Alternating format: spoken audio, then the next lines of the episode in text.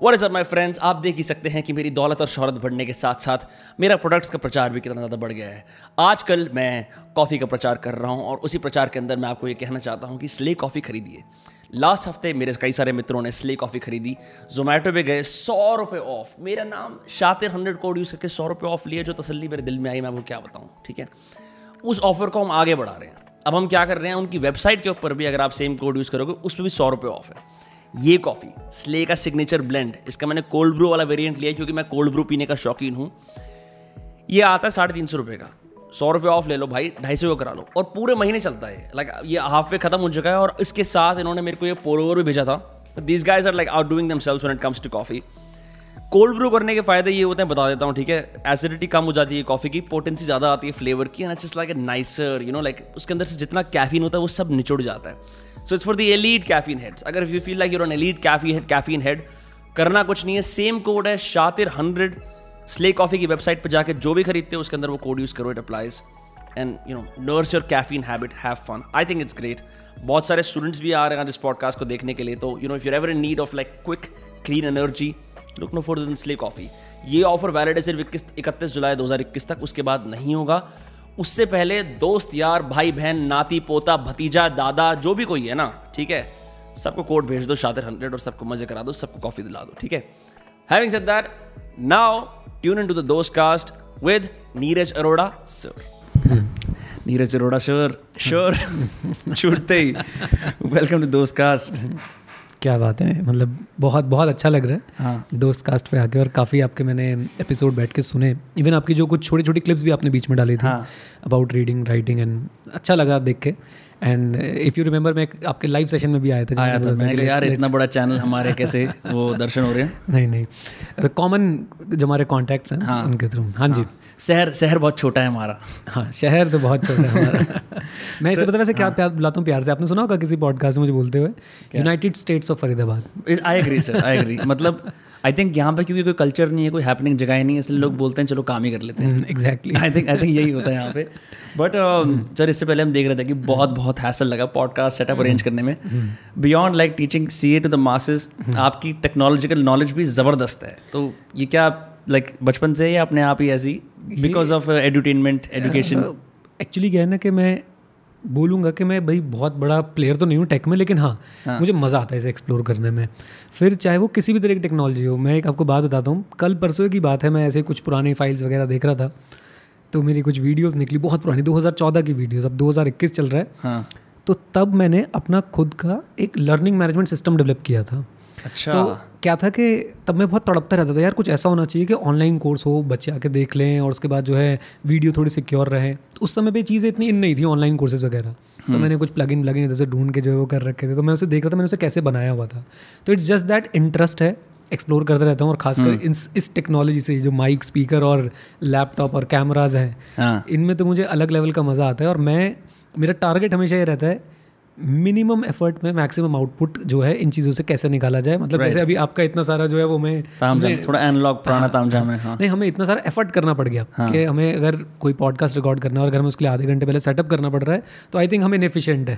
तो हमें मुझे ऐसा लगता है कि भाई बटन दबाया सेटअप ऑन, अब ऑटोमेशन का ज़माना है आज की डेट में, तो बटन दबा के सेटअप ऑन करने वाला जो है मेरा हमेशा रहता है। और आई थिंक मुझे लगता है कि मैं थोड़ा आलसी हूँ, तो आलसी आदमी जो है ना वो ढूंढ लेता है जुगाड़ कि फास्ट काम कैसे करना है, एफिशिएंटली काम कैसे करना है। बात सही है आपकी। इसी पे एक और एग्जांपल है, जैसे आजकल लोग क्या करते हैं कि अपने किसी कंटेंट पीस के लिए सबटाइटल कराने के लिए एक बंदे को हायर करते हैं, जबकि आजकल ऐसी सॉफ्टवेयर आ गए हैं auto.ai जैसे, जो आपको सबटाइटल खुद कर देते हैं। तो I am also big fan of like ऐसी चीज़ें करना जो हल कर देते हैं। इट्स जस्ट दैट ये सेटअप मैंने बहुत सोच समझ के ऐसे लिया कि यार एक जो रोगनबाजी हो जाएगी, थोड़ा कूल लगेगा, but I do see the drawbacks, specially because अगर कुछ भी एम्बेडेड नहीं है और सब कुछ लैपटॉप से कनेक्टेड है और हर बार कर रहे हो, it's a pain in the ass. मतलब मैं यहाँ पे इस टेबल पे और कोई काम नहीं कर सकता इस पॉडकास्ट को करने के अलावा। बट मैं इसमें एक बात बताऊँ आपको कि ये ना इट्स अ लर्निंग फेज। तो आप जब लोग बाग बोलते हैं ना स्मार्ट वर्क करो, तो मैं हमेशा बोलता हूँ कि the way to smart work goes through hard work. तो अब ये जो आपने हाथ जला लिए है ना, ये जो आपने अपने पैसे खर्च करें और आप जो एफर्ट कर रहे हो हाँ, ये आपको सिखाएगा कि आप कहाँ कहाँ पे जो है प्रॉब्लम्स हैं और उस प्रॉब्लम एरिया को आपने जो है कैसे ठीक करना है। आप तो इस बात पे एग्री करते होगे, जब आपने पहले कभी अपने फर्स्ट फ्यू लेक्चर्स ऑनलाइन डाले होंगे तो उसके अंदर हिकअप्स हुए करे होंगे शायद, या अच्छे टेक्स नहीं आएंगे but you may be decided कि मैं इसको डाल देता हूँ and learn from that, right? ये तो मेरी टीम में हमेशा हम लड़ते रहते हैं इस चीज़ को लेके। सो आपकी टीम में ना कभी कभी कोई ना एक परफेक्शनिस्ट आ जाता है, वो कहता है पिक्चर परफेक्ट चीज़ होनी चाहिए, और कोई कोई होता है मेरी तरह कि भाई काम कर, एक्सपेरिमेंट कर, परफेक्ट तो होते रहेंगे, राइट? तो मैं हमेशा बोलता हूँ कि वो स्वीट स्पॉट हमें हिट करना होता है कि जहाँ पे एक यूजेबल प्रोडक्ट हो, यानी कि यूजेबल मेरा वीडियो हो, और साथ साथ में जो है कि भाई असली वैल्यू डिलीवर हो जाए। अगर हम परफेक्शन के चक्कर में रहेंगे ना तो गेम बन नहीं सकती कभी भी। अगर आप अभी भी मतलब जो सेटअप शायद मैं बता रहा हूँ या जो सेटअप आपने कर रखा है, आपसे कितना भी परफेक्ट बना लो, हमेशा कुछ ना कुछ प्रॉब्लम्स रहेंगी। तो है ही, तो आप ऐसा नहीं कर सकते कि 100% आप एक्यूरेसी के साथ जो है चीज़ें करें। सर मैंने एक ट्विटर पर थ्रेड डाली थी, मैं ट्विटर बहुत इस्तेमाल करता हूँ आजकल, कि इतने सारे बढ़िया बढ़िया पॉडकास्ट हैं वो मैं अपलोड ही नहीं कर सकता, ऑडियो ही गायब है उनमें। तो आपको लगता है अरे, और वो फिर इंसान चिढ़ जाता है, बोलता है अब मैं नहीं कर रहा दोबारा से। तो ये कुछ फेलियर्स तो अपने साथ लेके चलने पड़ते हैं झोले में, ये सब हुआ है ये करने के लिए। इसमें ना हमारी जो हमारा फील्ड है सीए वाला, अकाउंटेंट्स वाला, तो ये भी हमें बहुत कुछ सिखाता है। इसमें सबसे इंपॉर्टेंट चीज़ जो हमें सिखाई जाती है वो सिखाई जाती है provision for doubtful debts. So मैंने भी अकाउंटेंट्स ली थी, मुझे याद है।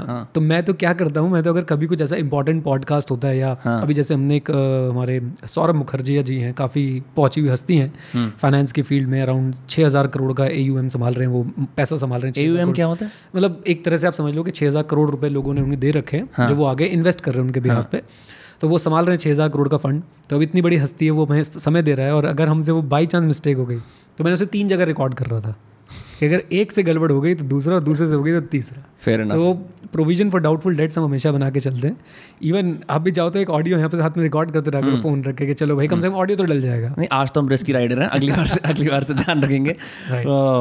बट सर बहुत सारी बातें तो ये है कि मेरे सारे दोस्त आपके फ़ैन हैं, क्योंकि वो सब सीए करना चाह रहे थे, कोई भी किसी ने भी नहीं करी, एक दोस्त नहीं करी हमारे, ठीक है, अक्षल नहीं करी, और उसने भी आते ही अपने ब्लैक स्क्वायर के ऊपर लिख दिया सीए अक्षल जावर। मैंने कहा तूने फेसबुक पे अपडेट नहीं करा, कह रहा नहीं वो ज़्यादा हो जाता है थोड़ा।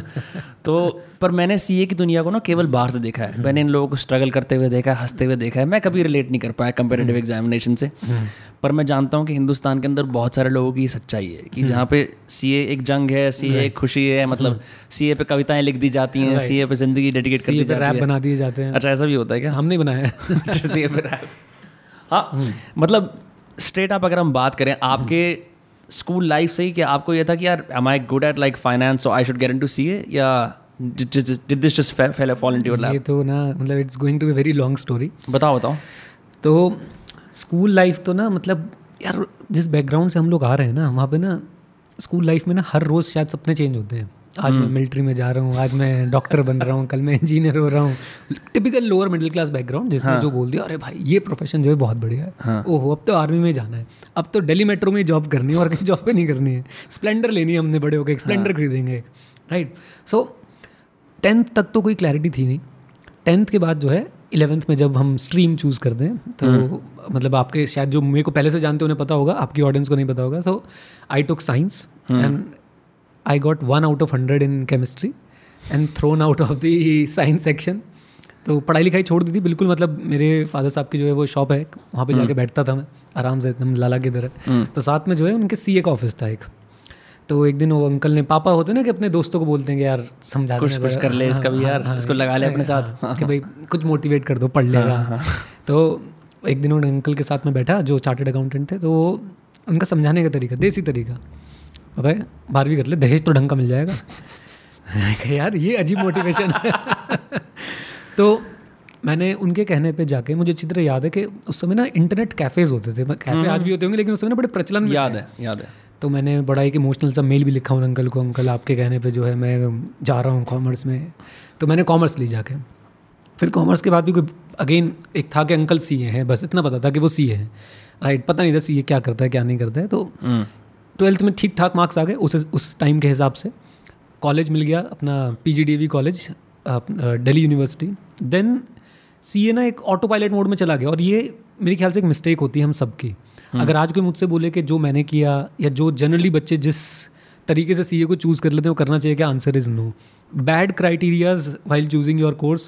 पापा सीए हैं, आप ज़रूरी नहीं कि आप लेगेसी सीए का कुछ नहीं होता, कुछ नहीं होता। मतलब लोग बाग ना कर लेते हैं वो बात अलग है, अदरवाइज़ मेरे को नहीं लगता कि ऐसे ज़बरदस्ती जाना चाहिए। दूसरा कि कॉमर्स में ना कोई और बड़ा कोई कोर्स नहीं है, वो अक्कड़ बक्कड़ बम्बे वो कुछ नहीं मिल रहा, सीए कर लो। तो मैंने इसमें ना एक फनी वीडियो बनाया था कि कितना साइंटिफिक मेथड है सीए चूज़ करने का। लोग बाग ये भी नहीं देखते कि सीए को सैलरी कितनी मिल रही है, बस वो पीछे से जो आवाज़ें आ रही है ना कि भाई सीए बहुत पैसा कमाता है, एकदम एकदम चीरफाड़ मचा देगा और पैसों की बारिश होगी, वही चलता रहा है, साइन करने के पैसे मिलेंगे, वो माइंडसेट है। और उस माइंडसेट में जाके थोड़ा सा ये है कि एक चैलेंजिंग है जब आपको, एक तो हमारी ना सबसे बड़ी गेम पता है ज़िंदगी में क्या है, लोग बाग हमारी ईगो से हमें हरा देते हैं। वो कैसे हरा देते हैं, भाई सीए बहुत टफ है, और जैसे आप टफ वर्ड सुनते ना you take it as a challenge, अच्छा टफ है, तेरे भाई करके दिखाएगा, टफ है ना मैं करके दिखाऊंगा, तो वो एक आ जाता है, ईगो आ जाती है। साथ साथ में आपके क्या है कि फिर वो साथ में आपके दोस्त बोल, अब जितने भी इंटेलिजेंट लोग होते हैं कॉमर्स वाले, वो मैक्सिमम लोग सीए की तरफ जाते हैं, फिर वो एसआरसीसी वाले हों, हंसराज वाले हों, कोई भी हों, मैक्सिमम लोग बीबीए भी करते हैं लोग, कई सारे बीबीए अगर अच्छा कॉलेज मिल जाए तो बहुत इंटेलिजेंट लोग उस तरफ जाते हैं, अदरवाइज मुझे लगता है, जो मुझे मुझे आइडिया है, may be I am wrong, तो बहुत कम लोग हैं जो बीबीए की रास्ता जो है वो पकड़ते हैं, बट सीए बहुत लोग करते हैं। और वही भेड़ चाल में मेरे ख्याल से मैंने भी एंट्री ले ली, लेकिन आज मुझसे कोई पूछता है तो मैं तो साफ मना करता हूँ कि भाई सोचो समझो, स्कोप देखो, आपको वो सब्जेक्ट्स पसंद है या नहीं, कुछ इनहेरेंट लिमिटेशंस है हमारे इंस्टीट्यूट की जो आपके दोस्तों ने बहुत अच्छी तरह से झेली हैं, देखी हैं, तो उन इनहेरेंट लिमिटेशंस को आप एक्सेप्ट कर रहे हो, प्लीज़ वेलकम, आप इनकी सैलरीज जानो, इनके पैकेजेस जानो, सिर्फ ये मत सुनो कि सीए को साइन करने के पैसे मिलते हैं, सीए बहुत अमीर होते हैं। होता क्या है ना कि यार आपने एक 30 साल पुराने सीए को देखा, वो 30 साल पुराने सीए को आपने देखा, वो BMW लेके घूम रहे हैं, आपने एक सपना संजो लिया कि यार मेरे पास भी BMW होगी, सीए बनती। पहली बात आपने ये नहीं देखा कि 30 साल, दूसरी बात हर 30 साल वाला सीए क्या BMW लेके घूम रहा है। तो ये चीज़ें ना हम देखते नहीं, हमारी पूरी सोसाइटी में, सिर्फ सीए फील्ड में नहीं, हम सिर्फ ना एक्सेप्शंस को देखते हैं, चाहे फिर वो सक्सेस हो चाहे फेलियर हो। मैल्कम ग्लैडवेल ने किताब लिख दी उस बात पे, आउटलायर्स, कि भाई यही हैं सारे। यस यस, हम सिर्फ अपना एक्सेप्शन को देखते हैं। अब जैसे यही मैल्कम ग्लैडवेल की बात से मुझे याद आ रहा है, हम देखते हैं college drop out, Steve Jobs, Bill Gates, Mark Zuckerberg, अरे कितने कॉलेज ड्रॉप आउट होंगे जो कुछ नहीं कर पाए, कितने कॉलेज ड्रॉप आउट्स होंगे। तो हमें वो ना जनरल चीज़ भी देखनी चाहिए, समझनी चाहिए। तो आज की डेट में मतलब it's kind of a suggestion कि अगर कोई सीए करना चाह रहा है तो भाई सोचो समझो, पैकेजेस देखो, प्लेसमेंट्स देखो, इंस्टीट्यूट की और इस कोर्स की जो इनहेरेंट लिमिटेशंस हैं उनको आपको अपनाना पड़ेगा कि भाई मैं आई नो मैं किस चीज़ के अंदर जा रहा हूँ, then go for it. So coming back to your question, शुरू से कुछ नहीं था, सीए वीए करना है, साइंस लेनी थी, बीटेक करनी थी, इंजीनियरिंग करनी थी, साइंस में फेल हो गए, कॉमर्स में आए, कॉमर्स में सब सीए कर रहे थे, हमने भी सीए जो है वो शुरू कर दी। उस टाइम मेरी गर्लफ्रेंड होती थी, वो मुझसे सीनियर थी, वो एक स्टेज क्लियर कर चुकी थी सीए का, थोड़ा सा मोटिवेशन वहाँ से आया कि हाँ दोनों सीए करेंगे। मैंने कहा हाँ जी दोनों सीए करेंगे। आई उसमें कौन सा एस्पिरेंट्स में भी तो यही कहानी होती है उनकी, अगर आपने देखा हो, सीनियर होती है नहीं होती ईवीएफ एस्पिरेंट्स की, भाई हम दोनों कर लेंगे, हम प्यार भी करते हैं वो भी कर लेंगे।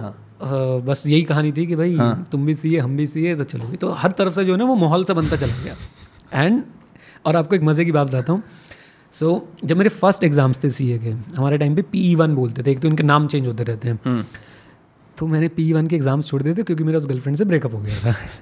तो आप देख रहे हो मतलब क्या, कहाँ से सीए शुरू हुई और किस वजह से शुरू हुई। और फिर अगली बार दिए एग्जाम्स, पढ़ लिख के हो गया clear, but this is how I got into CA.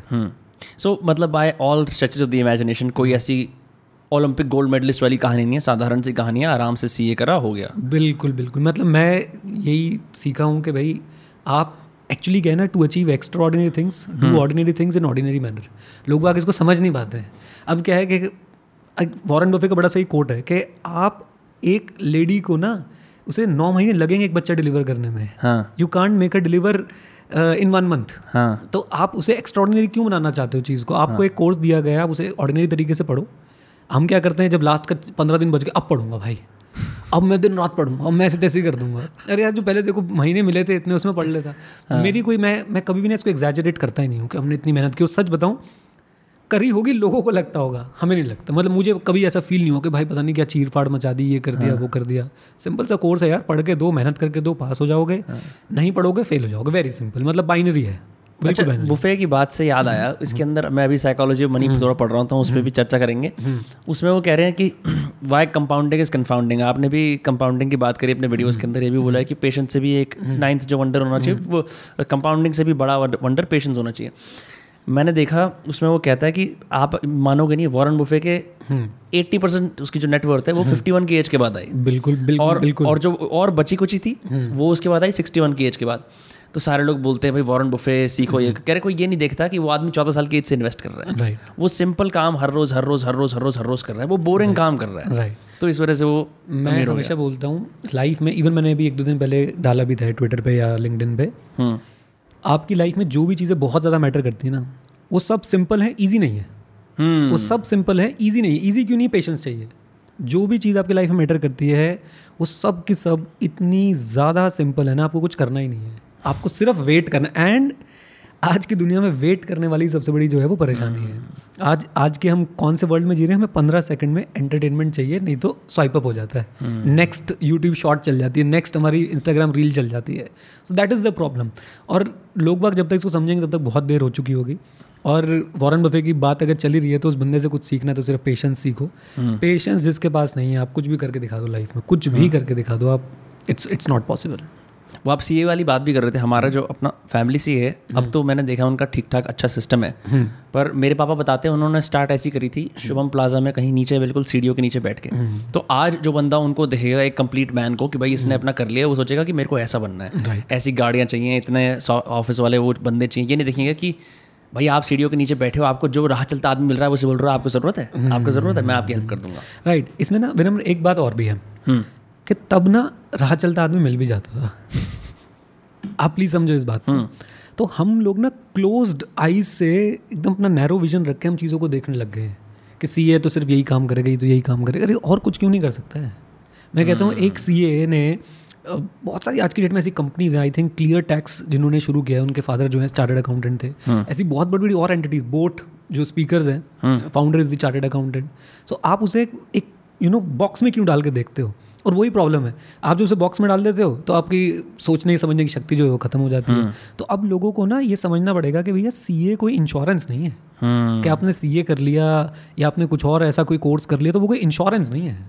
आप एक बार को सोशल स्टेटस फ्लॉन्ट कर सकते हो, वो भी कब तक करोगे, वो एक दिन आप भी फ्रस्ट्रेट हो जाओगे।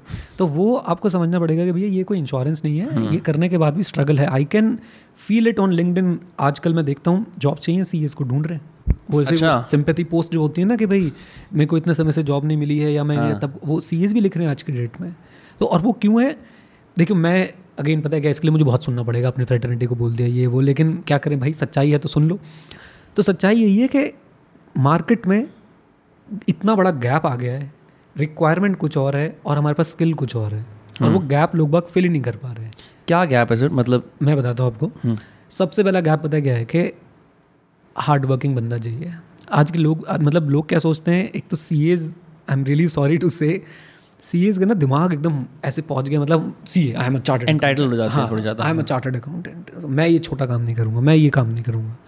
फिर जब जॉब मिलती है, फिर वही बात जो अभी हम कर रहे थे, शॉर्ट टर्म, यार बोर हो गया यार, मज़ा नहीं आ रहा इस जॉब में यार। मैंने क्या क्या, मतलब हमने तो बहुत सारी चीज़ें करी, उसमें से एक ये था कि मैंने एक बार एक एचआर कंसल्टेंसी फर्म भी खोली थी। अच्छा। सो सीएस को प्लेस करवाता था मैं अच्छी अच्छी फर्म्स में, जो भी मेरे कॉन्टैक्ट्स थे, और वहाँ से हमें फर्म से जो है वो रेम्यूनरेशन मिलती थी। सिंपल एकदम मॉडल था, 8.33% ऑफ द एनुअल पैकेज हमें मिलता था as a fee. And I was shocked कि पहले जो सीए जॉब के लिए ऐसे हाई जॉब दिलवा दो, ये करवा दो, वो करवा दो, जॉब मिलने के बाद 2-3 महीने में यार बोर हो गए इस जॉब से, नई जॉब चाहिए। सो एक तो ये चीज़ है कि हम ना समझ नहीं पा रहे कि हमें करना क्या है। दूसरी चीज़ कि आपके पास जो है, देखो सीए को कोई क्यों हायर करता है? उसके टेक्निकल स्किल्स के लिए, उसके टेक्निकल नो हाउ के लिए, उसकी विलिंगनेस टू लर्न के लिए। राइट, अब आपने सीए करी, आपने अपनी ट्रेनिंग्स अच्छे से नहीं करी है, आपने जो है चीज़ों को सीखा नहीं है, कैसे क्लाइंट से बात करना है, कैसे बैठना है, कैसे उठना है, कैसे चलना है, आपकी एक ओवरऑल पर्सनालिटी डेवलप नहीं हो पाई है, आपको लिखना और पढ़ना ढंग से नहीं आता है, और आप सोच रहे आपको कोई हायर कर लेगा। क्यों करेगा भाई? किसी के पास फालतू पैसे थोड़ा ना है। वो एक बीकॉम वाले को हायर करना सही समझेगा जिसको ये सारी चीज़ें आती हूँ, जिसको बिलीव में ये सारी चीज़ें आती हूँ। अब हम क्या करते हैं कि हमने सोच लिया कि सीए डिग्री है ना, अब बस मैं टेबल पे जाके डालूंगा अपनी फाइल और भाई साहब वो बोलेगा अरे भाई तुम्हारा इंतजार कर रहे थे हम तो। अब ऐसा ज़माना रहा नहीं है। अब आप सीए बन गए हो, आपको ये प्रूव करना पड़ेगा कि आपको एक्चुअली में काम आता भी है। आपको एक्चुअली में ये दिखाना पड़ेगा कि भाई मैं सिर्फ पेपर पास करके नहीं आया हूँ, मुझे दुनिया जहान की नॉलेज है। जस्ट एक एग्जाम्पल कि भाई ये जो सॉफ्टवेयर जो मेरे काम के, जैसे कि मैं एक्सेल की बात करता हूँ तो एक्सेल पे मैं इतना प्रोफिशेंट हूँ कि मैं आपको कुछ भी चीज़ करके दिखा सकता हूँ। आप मुझे डेटा दो, मैं उसका एनालिसिस करके देता हूँ। करेक्ट। और यहाँ पे प्राउड वाली बात क्या है सीएस के लिए, मैं आपको बताता हूँ। आप विनम्र इस पर चाहे रिसर्च करना, इंडिया की जितनी भी बड़ी कंपनीज हैं, जैसे हम बोलते हैं ना निफ्टी 50, यानी जो 50 टॉप कंपनीज हैं, आप पाओगे कि सबके टॉप पे सीएस बैठे हैं, सबके टॉप पे, एज इन CEOs हैं, CEO, CFOs, जो भी टॉप पोजीशन आप देखोगे ना, सी स्वीट जितने भी होते हैं, हाँ, वो सब आपको चार्टर्ड अकाउंटेंट्स मिलेंगे ही मिलेंगे। उसके पीछे का रीज़न है, वो हार्ड वर्किंग है, उन्हें अपनी इंडस्ट्री की ज़बरदस्त नॉलेज है, उन्हें एक्सपीरियंस है, और वो इस जोन में नहीं थे कि भाई मैं सी हूँ, मेरे को सब कुछ आता है। हमेशा बोलता हूँ कि सीखना बंद तो जीतना बंद। तो लोग बाग ना सीखना छोड़ देते हैं, कहते भाई मैं सी बन गया, मैं भगवान आदमी हो गया। और उसके बाद वो उन्हें ये, और उन्हें मैं एक चीज़ हमेशा बोलता हूँ, people don't know what they don't know, people don't know what they don't know. उन्हें पता ही नहीं कि उन्हें क्या नहीं पता है। उन्हें कोई समझाने बैठे ना, आप चार्टर्ड अकाउंटेंट आपके जॉब लगे, मैं आपको बोलूँगा यार एक काम कर, तू ना भाई पहले ना ऑडिट सीख ले, कहीं पे जाके 10 दिन 15 दिन जान लगा के, जो भी बेसिक कॉन्सेप्ट्स होते हैं, जो भी चीज़ें होती हैं, जो आप ट्रेनिंग में मिस कर गए, जो स्किल आपके पास नहीं, उस अब आपके बीच में आपकी ईगो आ जाएगी कि मैं कैसे सीख लूँ, मैं चार्टर्ड अकाउंटेंट ऐसे बन गया, मैंने पेपर पास करें। तो अब ये स्किल गैप हो गया है। रिक्वायरमेंट्स हैं मार्केट में, ज़रूर है, और लोग भी हैं मार्केट में, लेकिन वही लोग, अब मुझे कोई ऐसा व्यक्ति अनएम्प्लॉयड दिखाएं जिसकी आर्टिकलशिप, जो हमारी 3 साल की ट्रेनिंग होती है, या इंडस्ट्रियल ट्रेनिंग अच्छी जगह से हुई है, वो अनएम्प्लॉयड रह ही नहीं सकता। पता है क्यों? जहाँ उसकी आर्टिकलशिप है ना, वही उसे एब्जॉर्ब कर लेगा, राइट, वही नहीं जाने देगा उस टैलेंट को, या उसको दूसरा बंदा कोई आगे पोच कर लेगा कि भैया चल तूने इस वाले बिग फोर में करी, तुम्हारे पास आ जा। आप इसमें क्या है ना, इस कोर्स में प्रॉब्लम क्या हो गई है कि यहाँ पे ऐसे भी स्टूडेंट हैं, इसमें स्टूडेंट्स की गलती नहीं है, यहाँ पे ऐसे भी स्टूडेंट हैं जिन्होंने अपनी ज़िंदगी में शायद पहली बार इंग्लिश ही सीए में सुनी होगी और बोली होगी, और ऐसे भी स्टूडेंट हैं जिन, जो भाई ऐसे लग्जरीज़ में रहे हैं, जिनको पूरा बैकग्राउंड बढ़िया सीए वाला मिला हुआ है, उनके एक काम पे, एक बात पे जो है सारी चीज़ें हाजिर हो जाती हैं। तो आप देख रहे हो ना कि ये कितना बड़ा डिफ्रेंसिएशन है। अच्छा, इसमें डीमोटिवेट होने की ज़रूरत नहीं है। मुझे ऐसा लगता है कि वो स्टूडेंट ज़्यादा कामयाब होता है जो, जैसे बोलते हैं ना कि एडवर्सिटीज़ में जो जिया है, वो ज़्यादा कामयाब होगा अगर वो थोड़ा सा एफर्ट करे, अगर वो थोड़ा सा अपना फ्रेम ऑफ माइंड जो है ओपन करे। क्योंकि मैंने ऐसा देखा है, जो मेरा एक्सपीरियंस रहा है, Tier 2, Tier 3 सिटीज़ में जब हम जाते हैं, वहाँ हार्ड वर्किंग बच्चे हैं, बहुत हार्ड वर्किंग बच्चे हैं, उनको काम दे दो एक बार, वो अपना जान लगा देते हैं उसके अंदर। तो वो बच्चे ज़्यादा कामयाब होते हैं। और जो मैं बोल रहा हूँ ना, टॉप पोजीशन पे बैठे हैं, आप नोट कर लेना, जितने भी सीएस टॉप पोजीशन बैठे हैं, सब ऐसे ही थे, सबके घर में कुछ ना कुछ दिक्कत थी, सब बहुत लोअर मिडिल क्लास बैकग्राउंड से आए थे, सब बहुत ऊपर गए।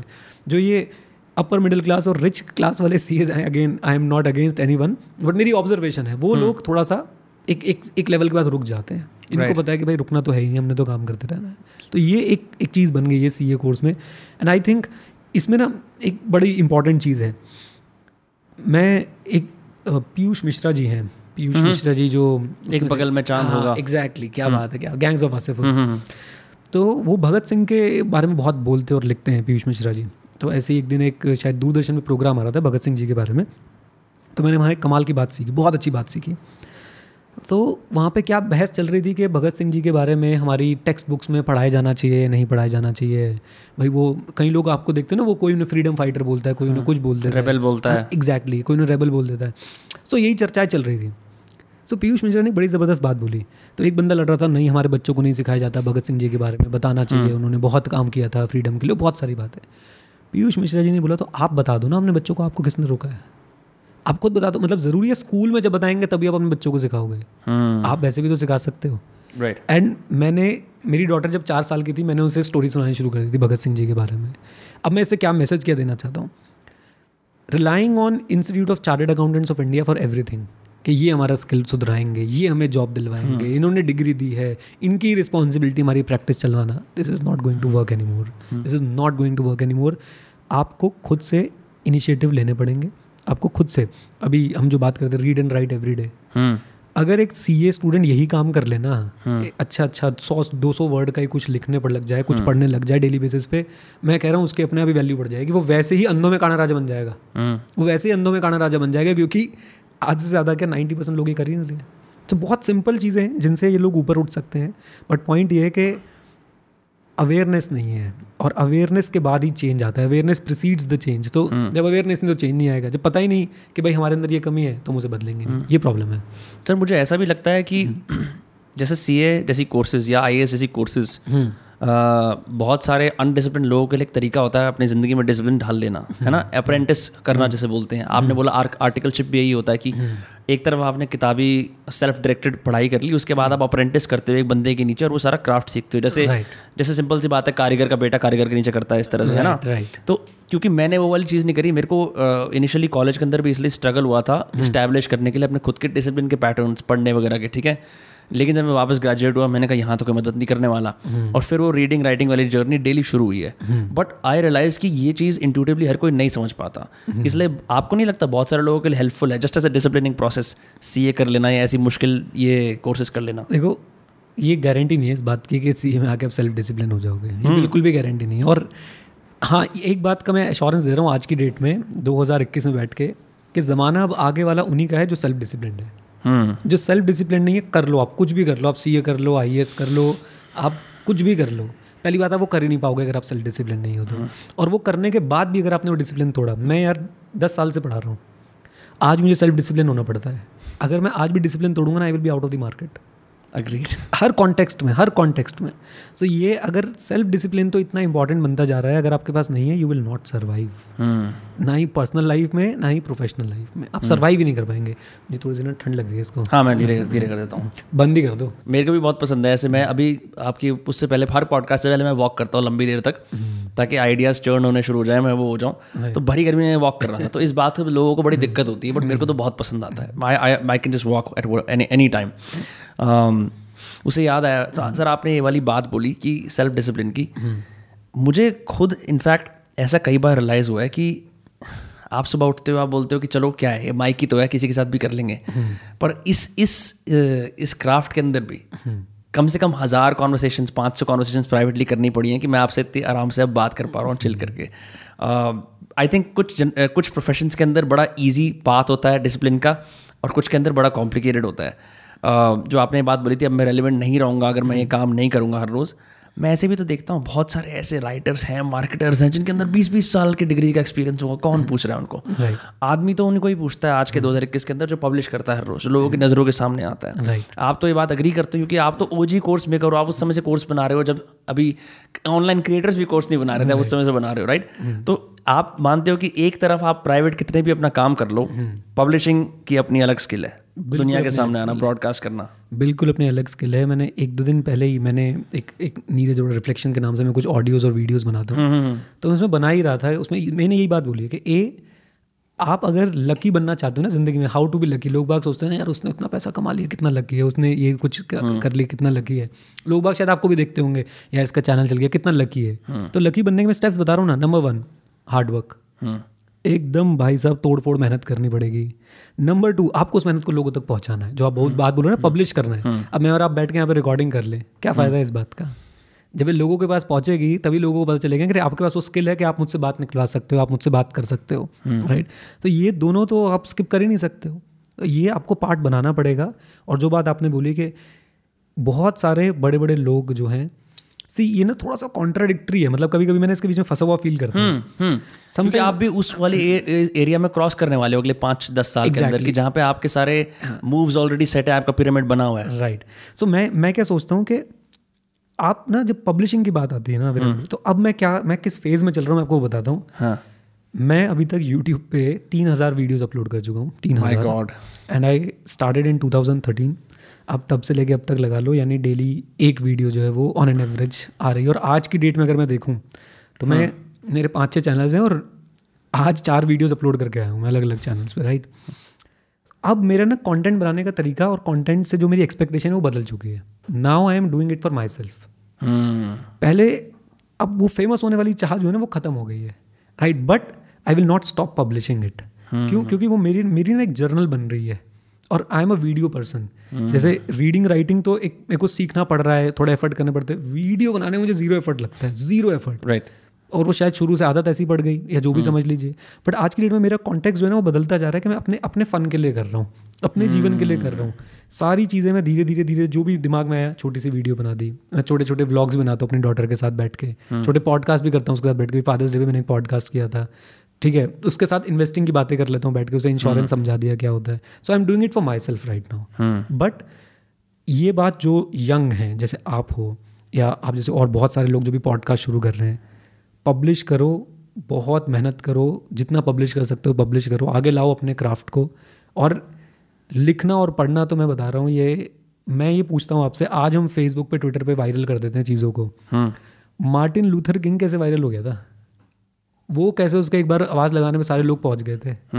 ये पुराने ज़माने पे गांधी जी की बात कर लो, वो कैसे इकट्ठे कर लेते थे इन सबके ओपन लेटर्स, पुरानी वायरल ट्वीट्स थी, ये लोग ओपन लेटर लिखते थे ना जगह जगह, यस, पोस्टर्स बनाते थे, लिखते थे। और सोचो ना तब के टाइम पे ये बिना किसी मीडियम के इतने लोगों को इकट्ठा कर रहे। तो ये रीडिंग राइटिंग तो मुझे लगता है ये वेपन है, हथियार, जैसे एक्चुअली में हथियार हैं, इन्होंने ही सरकारें गिराई, इन्होंने ही सरकारें बनाई, इन्होंने ही अंग्रेज भगाए, लिखने पढ़ने से ही हुआ है सब कुछ जो हुआ। Correct correct. आप देखोगे जो कई देश ऐसे हैं वहाँ पे बुक्स बैन होती हैं, हाँ, वहाँ पे बुक्स जला दी जाती हैं, वहाँ पे सिर्फ वही बुक्स पढ़ाई जाती है जो सरकार चाहती है। मैं भी किसी देश के बारे में पढ़ रहा था ऐसे ही, तो मैं सोचा था कि देखो कि उनको कितना डर लगता है कि कोई लिख पढ़ ना ले।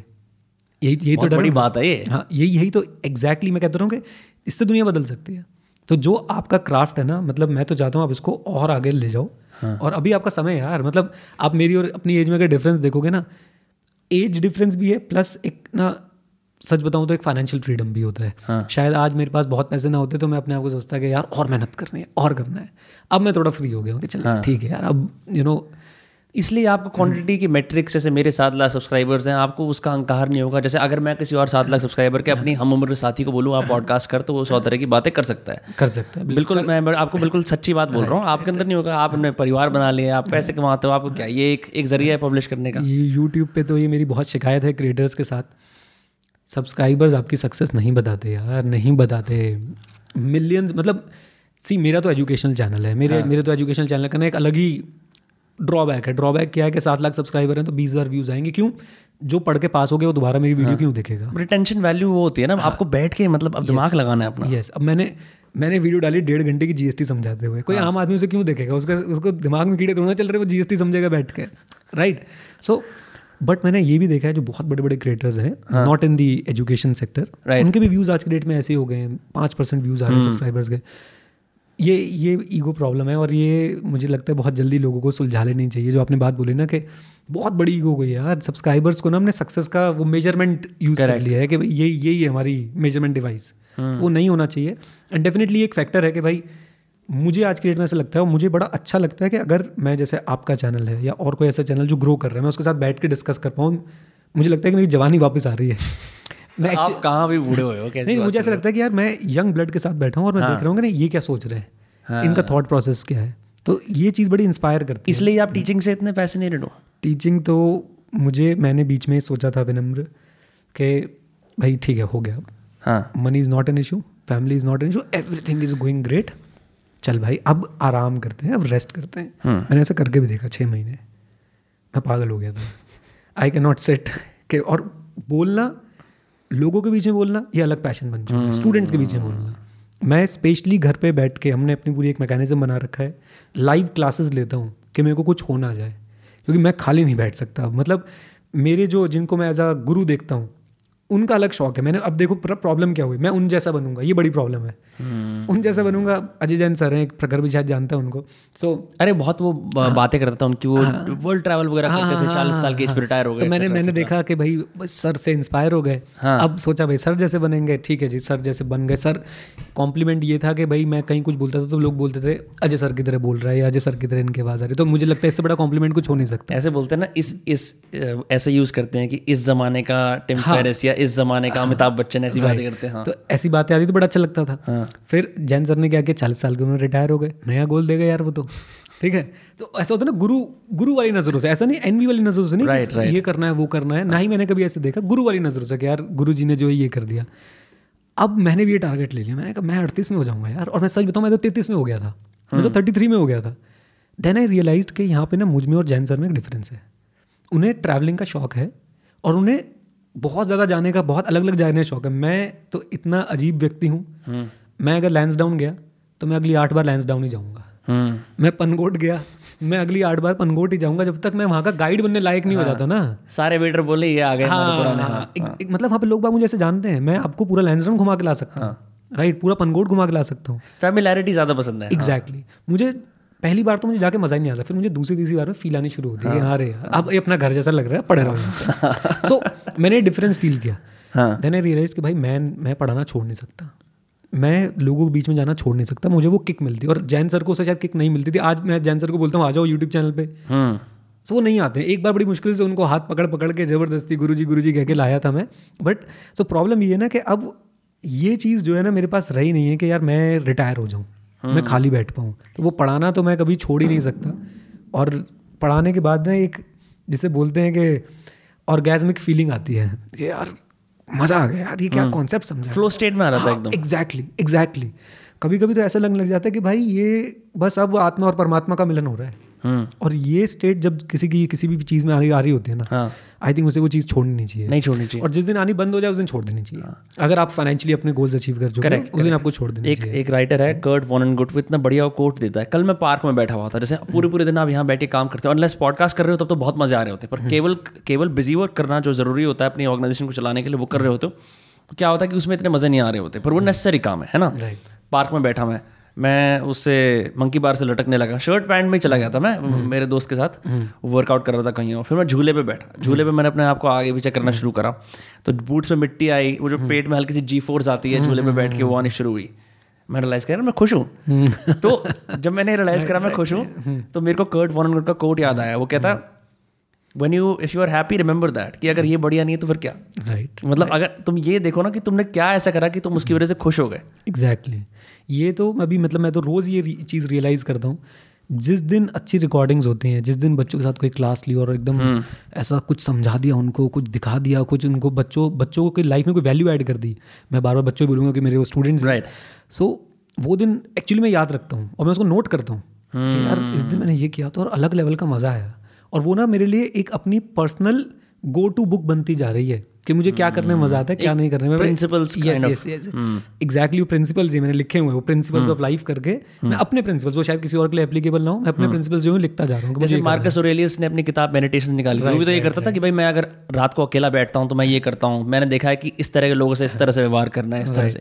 आई थिंक वो जो रिफ्लेक्शन है ना कि इतना सब कुछ चल रहा है हमारे पास, इतने सारे डिवाइसेस हैं, हम लोगों से बात कर रहे हैं, पता नहीं फिजिकल इवेंट हो रहा है, ऑनलाइन इवेंट हो रहा है, आप दिमाग बताया नहीं पा रहा। तो एक तरीका होता है अपने आप को कंप्रेस करने का, ये चल रहा है मेरी जिंदगी के अंदर, ये इंसान हूँ मैं। राइट, वो बहुत ज़रूरी है। आई थिंक एक चीज़ विनम्र, ये आपको जो है वो उठाना चाहिए रिस्पॉन्सिबिलिटी के, teach everyone to do journaling, और डीप में जाके मतलब वो फ्लो स्टेट आ जाए जर्नलिंग करते करते। एंड ये एक बात मैं आपको और भी शेयर करना चाहूँगा, क्या है ना कि इंटरनेट बड़ी अजीब सी दुनिया है। इंटरनेट पर अभी आपने शायद फेस नहीं किया, मैं तो फेस कर चुका हूँ, हेटरेट थोड़ी मात्रा में करी। तो जब इनिशियल वो फर्स्ट टाइम ऐसे आके लगा ना कि यार ये क्या हो गया यार, मतलब मैं तो पढ़ाता हूँ बच्चों को, मैं तो अपनी तरफ से, टीचर तो अच्छे होते हैं हर दुनिया में, मैं तो पूरी कोशिश कर रहा हूँ। सो आई रियलाइज्ड कि वो बहुत कम लोग होते हैं, बहुत मतलब पहले मुझे लगता था नहीं यार बहुत सारे लोग हैं, और ऑलमोस्ट कोई भी आपके मुंह पे आके नहीं बोलेगा, बोल ही नहीं सकता। अभी ऐसे एक ट्विटर स्पेसेस चल रहा था, तो उसमें एक अकाउंट है मुझे बहुत ज़्यादा ट्रोल वगैरह करता है, तो I just said to the host, मैंने कहा इसको बुलाओ ना, इससे बात करते हैं, बहुत बढ़िया व्यक्ति है। आया नहीं, वो हिम्मत नहीं हुई उसकी। तो आएगा भी कैसे यार, तुमने लड़की की प्रोफाइल बना के पीछे तुम लड़के बैठे हो, तो सबको बताया वो क्या हो रहा है। सो मैं उसमें आपको क्या बता रहा था कि जब भी मेरा फेस चल रहा था ना, इट वॉज वेरी डिस्टर्बिंग। आज से 1-1.5 साल पहले की बात बता रहा हूँ मैं आपको, वेरी डिस्टर्बिंग। मेरी डॉटर का बर्थडे था 2 जुलाई को, अभी दोबारा आने वाला है, मैं वहाँ पे फोकस ही नहीं कर पा रहा था, मतलब इतना डिस्टर्बिंग था। देन आई रियलाइज कि ये जर्नलिंग ने मुझे बहुत हेल्प करी। जो मैं उस समय की फीलिंग्स थी ना, मैंने निकाला अपना वन नोट और सब कुछ उतार दिया उसके ऊपर कि क्या चल रहा है मेरे मन में, क्या चल रहा है मेरे मन में। और जो अपने ये स्टोइक मिस्टर क्या था, मार्कस, मेरे पापा by the way stoic philosophy के बहुत बड़े वो हैं, सारे पॉडकास्ट सुनते हैं उनके। मैं तो मतलब क्या बताऊँ, मैंने तो ये जब से पढ़ा है मेरी जिंदगी सुधर गई है। मतलब उसका एक कोट या जो भी चीज़ मैंने समझी कि भाई उसने सिंपल सी बात है, प्रॉब्लम में से अपने आप को निकाल दो, क्या रह गया, प्रॉब्लम रह गई, दैट्स इट। आप वही नहीं, मतलब इससे सिंपल और क्या हो सकता है। ये कोट ये है कि I discarded anxiety because it was outside of me. Exactly, control what you can, very simple. So मैंने वो बुक्स पढ़ी, obstacle is the way, Ryan Holiday वाली, यस मैंने वो पढ़ी। उसके बाद मैंने और स्टोइसिज्म को जो है और उसके बारे में पढ़ना शुरू किया, बहुत हेल्प करी। और सबसे ज़्यादा हेल्प करी उन फीलिंग्स को लिखने में जो मुझे मज़ा है ना, यार ये फीलिंग्स हैं, ये मेरी फीलिंग्स चल रही है इस समय, मुझे यही चीज़ें बहुत ज़्यादा इम्पैक्ट कर रही हैं। देन सिंपल टीचर वाली फिलॉसफी, 2 टेबल बना ली, प्रॉब्लम्स सॉल्यूशंस, नाइस, ये प्रॉब्लम है, ये सॉल्यूशन है। और उस दिन के बाद से मैं बोलूँगा कि अगर नीरज अरोड़ा 2.0 आया है तो वहाँ से आया है, समझ कि भाई अब मेरे को उसके बाद और बेफिक्र हो गया मैं, बोलो क्या बोल सकते हो बोलो। और आज की डेट में भी अभी यही चल रहा है, एग्जाम को लेके बहुत दिक्कतें चल रही है। मैं बच्चों को जिस तरह सपोर्ट करना होता है करता हूँ, बहुत लड़ाइयाँ चल रही हैं, मैं ट्विटर खोलता ही नहीं हूँ, कर लो बोलो जो बोलना है बोलो। ट्विटर पे मेरे 1,01,000 फॉलोअर हो चुके हैं, अपने आप ही बढ़ते जा रहे हैं। So one day they hate me, one day they love me, my followers keep on increasing, it is as simple as that, right. So अलग अलग इल्ज़ाम, सर सिर्फ मार्केटिंग करते हैं, तो मैं तो बोलता हूँ ठीक है यार मार्केटिंग ही सीख लो, हमारा तो काम है मार्केटिंग सिखाना, तो वही सीख लो। सो हमने तो भाई बिल्कुल अपने आप को जो है एकदम थिक स्किन कर लिया है। और इससे फिर से वही बात, आपके वाली बात कि ये आपकी रिस्पॉन्सिबिलिटी है कि ये जो आपका क्राफ्ट है लिखने का, ये आप लोगों को सिखाएं, उनको बताएं कि इसका क्या बेनिफिट हो सकता है। जैसे मुझे ये लिखने से बेनिफिट हुआ, मैंने अपने आप को और जाना और पहचाना, मेरे के साथ जो प्रॉब्लम्स हो रही थी मैं उनको रिजॉल्व कर पाया। क्योंकि कहते हैं ना कि हम सबको तो जान लेते हैं लेकिन अपने आप को नहीं जान पाते, और जब आप लिखने बैठते हो ना तो अपने आप को जानना शुरू करते हो। एक्चुअली जो लिखने का प्रोसेस होता है ना, आप तो जानते हो क्योंकि सीएस का सारा काम राइटिंग में होता है। जब हम बोलते हैं ना give it to me in writing, हम सीरियसनेस मांग रहे होते हैं दूसरे इंसान से, सिंसियरिटी मांग रहे होते हैं। मैं और आप एक ओरल कॉन्ट्रैक्ट कर ले, जैसे पुराने जमाने में होता था, फिर मैं आपके खेत पे कब्जा कर लूँ या कुछ कर लूँ, है ना। तो वो ओरल कॉन्ट्रैक्ट की क्या वैल्यू है? जब हम राइटिंग में देते हैं हम अपनी साइकी को सिग्निफाई कर रहे हैं दूसरे को, ये सीरियस चीज़ है, मैं लिखित में दे रहा हूँ। एग्जैक्टली। तो वो सेम चीज़ आप जब जर्नलिंग करते हो, जैसे एक यहाँ ऑथर पढ़ाई है art of the good life का, रॉल्फ डोबेली, इसकी बहुत बढ़िया एक वो है, कह रहा है एक बुक ऑफ वरीज बनाओ, एक किताब सुबह उठते ही। अब आदमी कई बार क्या होता है, कितना भी अच्छा मोटिवेटेड सेल्फ डिसिप्लिन हो, खोल लेता है फोन उठते ही, छूटते ही सारे अपने चेक कर लेता है, ट्विटर पे क्या चल रहा है, इंस्टाग्राम पे क्या चल रहा है, ये वो। अब वो बम्बार्डमेंट हो जाती है नोटिफिकेशंस की। लोग डिमांड्स कर रहे हैं सर आपने वो नहीं निकाला। मैं तो आपके उसमें मात्रा में, तुलना में छोटा क्रिएटर हूँ, मैंने खुद देखा है, यार भैया वो वाली एक वीडियो बना दो।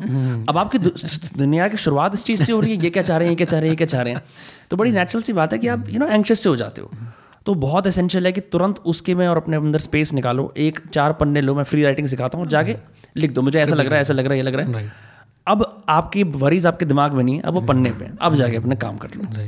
ये बात मैं बचपन से जो है स्टूडेंट्स को ऐसे सिखाते हैं कि कभी कभी क्या होता है ना, जब आप फोकस्ड, थोड़ा सा एसी चला दो, हाँ प्लीज़ प्लीज़, जब आप फोकस्ड पढ़ाई करने बैठते हो तो वैसे तो आपके दिमाग में कोई बात नहीं आ रही होती है, लेकिन जैसे आप बैठते हो ना, तो बचपन में एक वो होती थी ना हिंदी की किताब, अभ्यास पुस्तिका, किसने किससे क्यों कहा, तो जैसे हाँ। पढ़ाई करने बैठते हो वो तुरंत खुल जाती है, और इसने तो ये बोला था, इसने तो ये बोला था। तो तब मैं स्टूडेंट को ये सिखाता हूँ कि जब आप पढ़ने बैठे हो या जब आप कोई फोकस्ड काम करने बैठे हो तो वो अपनी वरी शीट साथ में रखो, कोई भी थॉट आए लिख दिया, बाद में देखेंगे, डेफर करते जाओ उसको। और आपकी बात बिल्कुल सही लगी मुझे कि लिखने से ना जब वो पेपर पे चीज़ आ जाती है ना तो ऐसा लगता है वो बाहर आ गई, और जब वो ओरली बात चल रही होती है तो ऐसा लगता है कि यार वो कहीं ना कहीं वो घूम रही है। आई थिंक मतलब बहुत अच्छा आइडिया है कि लिखो और बाहर निकाल दो उसको, राइट। क्योंकि मैंने ऐसा भी करा है, जैसे आप किसी काउंसलर से बात करते हो, किसी दोस्त से बात करते हो, ये करते हो, डायलॉग अपने आप में अच्छा है क्योंकि डायलॉग के अंदर आपको दूसरे इंसान का कंफर्ट मिलता है, अपने आप खुलने का।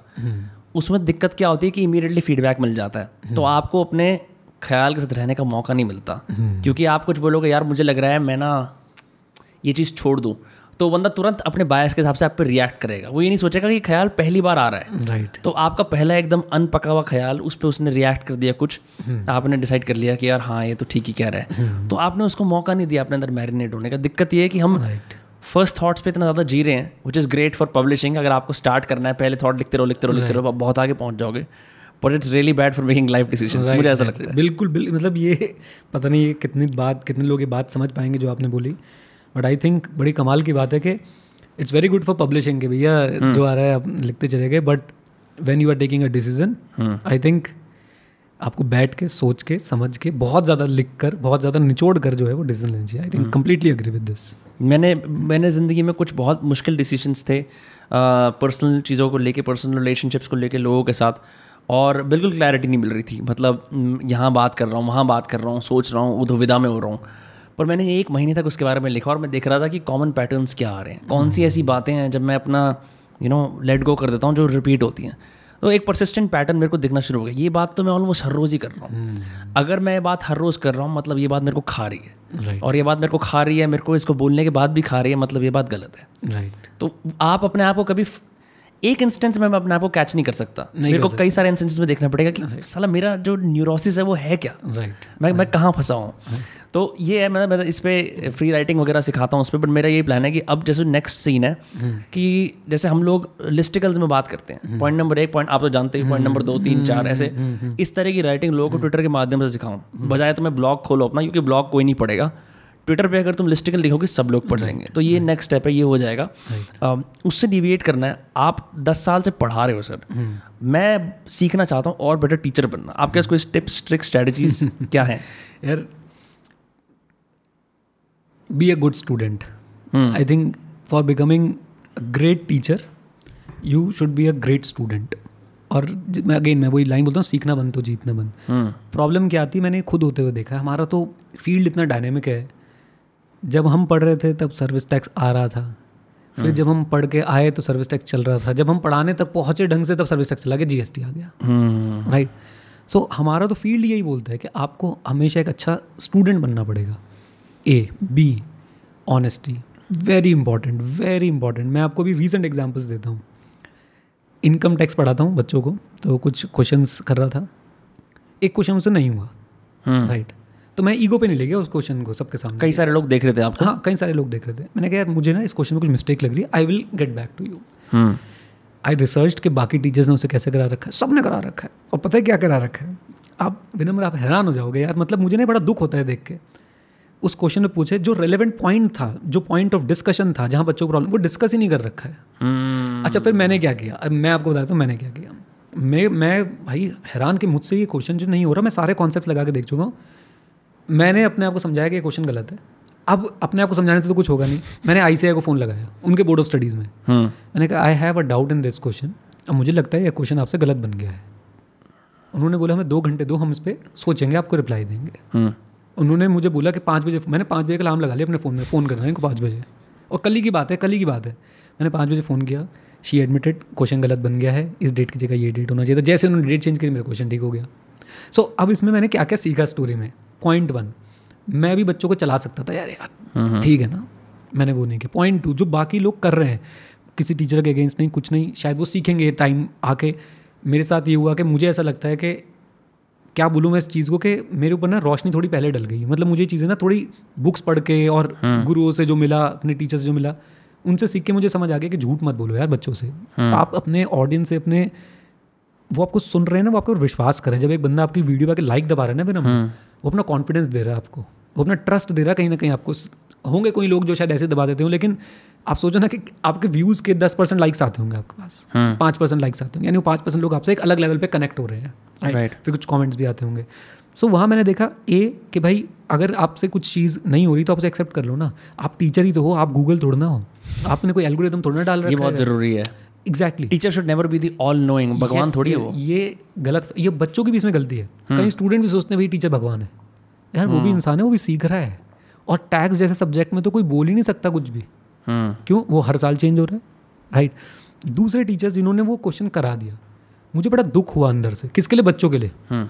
उनका कॉन्सेप्ट गलत हो गया, टीचर का गया, टीचर ने पेपर तो देने नहीं, वो सीए बन चुके हैं, उनका कॉन्सेप्ट गलत हो गया अंदर से बच्चों का। अब बच्चे एग्जाम में क्या करके आएंगे, वो ढूंढ रहे होंगे कि अच्छा ऐसे होगा, ऐसे होगा। और ये एक जगह नहीं, मैं अभी पिछले एक हफ्ते में I have pointed out 6 mistakes in book right, and just because of my this practice कि मैं एक्सेप्ट नहीं करूँगा। अगर मुझे नहीं आता मैं ये एक्सेप्ट कर लूँगा, लेकिन मैं गलत चीज़ एक्सेप्ट नहीं करके बैठ जाऊँगा कि अच्छा यार ये ऐसे ही होगा।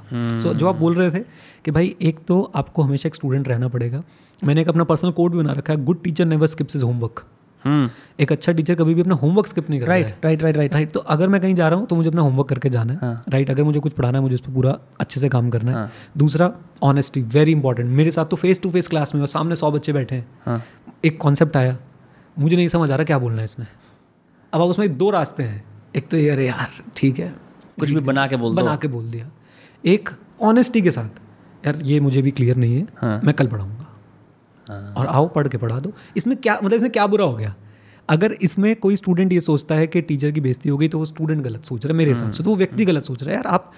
आप एक बात बताओ, अविनम्र, मैं सीए बन गया, अब मेरे पास आप सजेशन मांगने आए, सर टैक्स बताओ, सर टैक्स के बारे में, तो मैं थोड़ा करूँगा, मैं बैठ जाऊँगा, समाधि लूँगा, याद करूँगा, जो मैंने था वो बताऊँगा यार, मैं किताब खोलूँगा बताऊँगा, एज सिंपल एज दैट। और अगर नहीं है मेरे पास उस समय चीज़, मैं कहूँगा भाई मैं किससे पूछ के बताऊँगा, पढ़ के बताऊँगा। नहीं, हम ये चीज़ तो वैसे भी तो करते हैं। अब आप मेरे से बोलो यार इस वर्ड का मतलब क्या है, मेरे को नहीं पता, मैं बोलूँ मैं गूगल खोल के बताता हूँ क्या है एग्जैक्टली।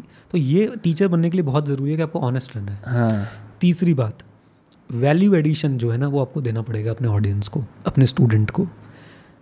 पहले क्या था, मैं आपको इसको एग्जाम्पल समझाने की कोशिश करता हूँ।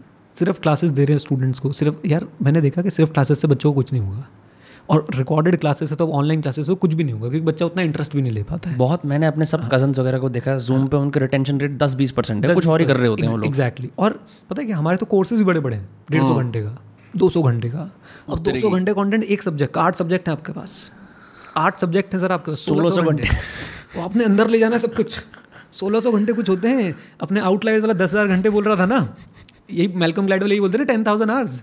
तो 1600 तो हमने एक ही स्टेज में करा दी उसको, और ये 1600 घंटे की तो क्लास है। हाँ, प्रैक्टिस 1600 × 2 तो आप यहीं पे कर लो 3200। सर लोग इस चीज़ को देख के दम तोड़ते होंगे, इस मैराथन को। मैं कहता रहा हूँ कि ये अब इसके हम ये तो हर कोई दे रहा है ना, तो मैं आपको इस पॉइंट पे आ रहा हूँ कि वैल्यू एडिशन क्या था। अगर कोई मुझसे पूछता है कि सीए फ्रेटर्निटी में हमारा चैनल क्यों चला। हाँ. मैं आपको उसका सिंपल सा रीज़न बताता हूँ। वैल्यू हमारे माइंड में, मेरे माइंड में आज भी है कि मैंने वैल्यू देनी है स्टूडेंट को। मेरे अगर वो मुझे 1 रुपये भी दे रहा है ना, तो घर जाके ऐसा बोले कि सर ये क्या करवा दिया आपने 1 रुपये में। उसको वो वैल्यू मिलनी चाहिए। वो वैल्यू मैंने कैसे दी? रिवीजन वीडियोस बना के।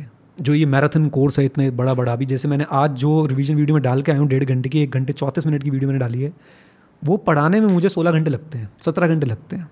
मैंने उनको कंसाइज करके 1.5 घंटे का बना के दे दिया कि आप एग्जाम से पहले इसे ज़रूर देख के जाना। राइट, टेस्ट लेना स्टूडेंट्स के, वो ऑनलाइन में टेस्ट हो नहीं पा रहे हैं, टेस्ट लेना स्टूडेंट्स के, और ओवरऑल उनकी लाइफ के बारे में गाइड करना। ये बड़ी एक दिक्कत होगी कि मैंने तो देख लिया ना कि आप सिर्फ पढ़ा लो बच्चे को, उसका कुछ नहीं होना, वो कुछ होना ही नहीं है। उसको अच्छी वैल्यूज़ देना और साथ साथ में उसको ओवरऑल लाइफ के बारे में गाइड करना। भैया तेरी जॉब कैसे लगने वाली है, तू आगे कैसे बढ़ेगा ज़िंदगी में, उसको इस बात से बाहर निकालना मेरे पर्टिकुलर कोर्स में कि C A is not life, C A is part of life but C A is not life. तो ये चीज़ आपको अपने ऑडियंस में देखनी पड़ेगी कि आप कहाँ पे वैल्यू एडिशन कर सकते हो, कितना ऑनेस्ट आप उनके साथ रह सकते हो। ये इतना ज़रूरी हो चुका है ना, जहाँ पे आप बनावटी होने लग जाते हो ना, वहाँ पे अपने आप ही आपकी वैल्यू कम होने शुरू हो जाती है। right. अपने आप ही, और किसी की नज़रों में हो या ना हो, अपनी नज़रों में तो हो जाती है। मैं अगेन किसी के अगेंस्ट नहीं बोल रहा, अपने अपने शौक हो सकते हैं।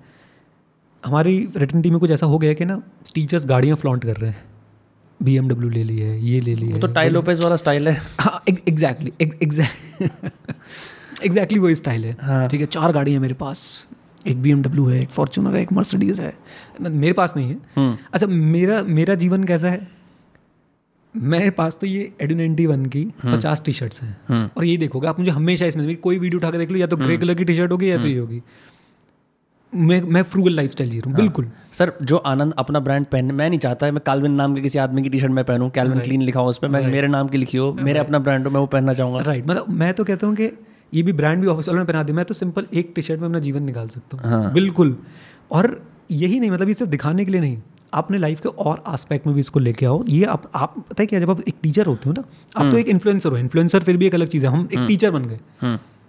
हम नोइंगली अननोइंगली एक व्यक्ति की लाइफ पे बहुत बड़ा इम्पैक्ट डाल रहे होते हैं, बहुत बड़ा। जैसे अजय जैन सर ने मेरे ऊपर डाला, मैं पता नहीं कितनों के ऊपर डाल रहा हूँ। मैं यहाँ पे बात कर रहा हूँ आपसे, मेरी वीडियोस पता नहीं कितने लोग देख रहे होंगे, मैं जो बोल रहा हूँ कितने लोग सुन रहे होंगे।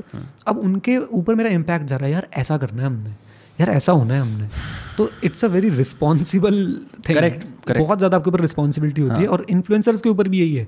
मैं देखता हूँ, मैं स्पॉन्सरशिप्स के लिए कभी अगेंस्ट नहीं जाता, प्रोवाइडेड वो एक हेल्दी स्पॉन्सरशिप है। right. अभी क्या है कि बहुत सारी ऐप्स आती हैं, मैं नाम नहीं लेना चाहूँगा, वो ऐप स्टोर पे भी नहीं मिलेंगी, वो आपको डाउनलोड करनी पड़ेंगी, क्योंकि वो उनको अलाउ नहीं करते हैं। right, अपने right, right, right, right. आपने वो प्रमोट कर दी अपनी वीडियो के अंदर किसी ने, यार आपकी रिस्पॉन्सिबिलिटी कहाँ है? किसी के पैसे के आप बर्बादी कर, तो लोग क्या कहाँ लेके जा रहे हो? एग्जैक्टली, आपने, आप बोल रहे हो आप इससे मुनाफा कमा सकते हो, आपने कमाया? मैंने एक उसका कैलकुलेटर का मैंने प्रमोशन किया था। Right, I know that brand, मैंने उसके साथ CA किया है। Right. मेरे घर में 5 पड़े हैं आज भी वो। Right, right? और डेली यूज़ करता हूँ, डेली इन एंड आउट। मैं स्टॉक मार्केट में किसी एक ब्रोकर का प्रमोशन करता हूँ। भाई मैंने खुद 1 करोड़ रुपए लगा रखा उसके साथ, तो मुझे पता है कि भाई अगर वो भागेगा तो मेरे भी 1 करोड़ रुपए जाएंगे। सो ये रिस्पॉन्सिबिलिटी इन्फ्लुएंसर्स और टीचर्स की, जो मैं बात आप बोल रहे थे ना, how to be a good teacher, right, how to be a good mentor, तो ये आपको क्वालिटीज अपने अंदर लानी पड़ेगी। You have to learn to say no to many things. Correct, मेरे पास बहुत सारे लोग आते हैं, सर ये स्पॉन्सर कर, हेडफोन बेच दो किसी का। अरे पूछो मत, मतलब पूछो ही मत, किस किस तरह की चीज़ें बेचने के लिए आती हैं।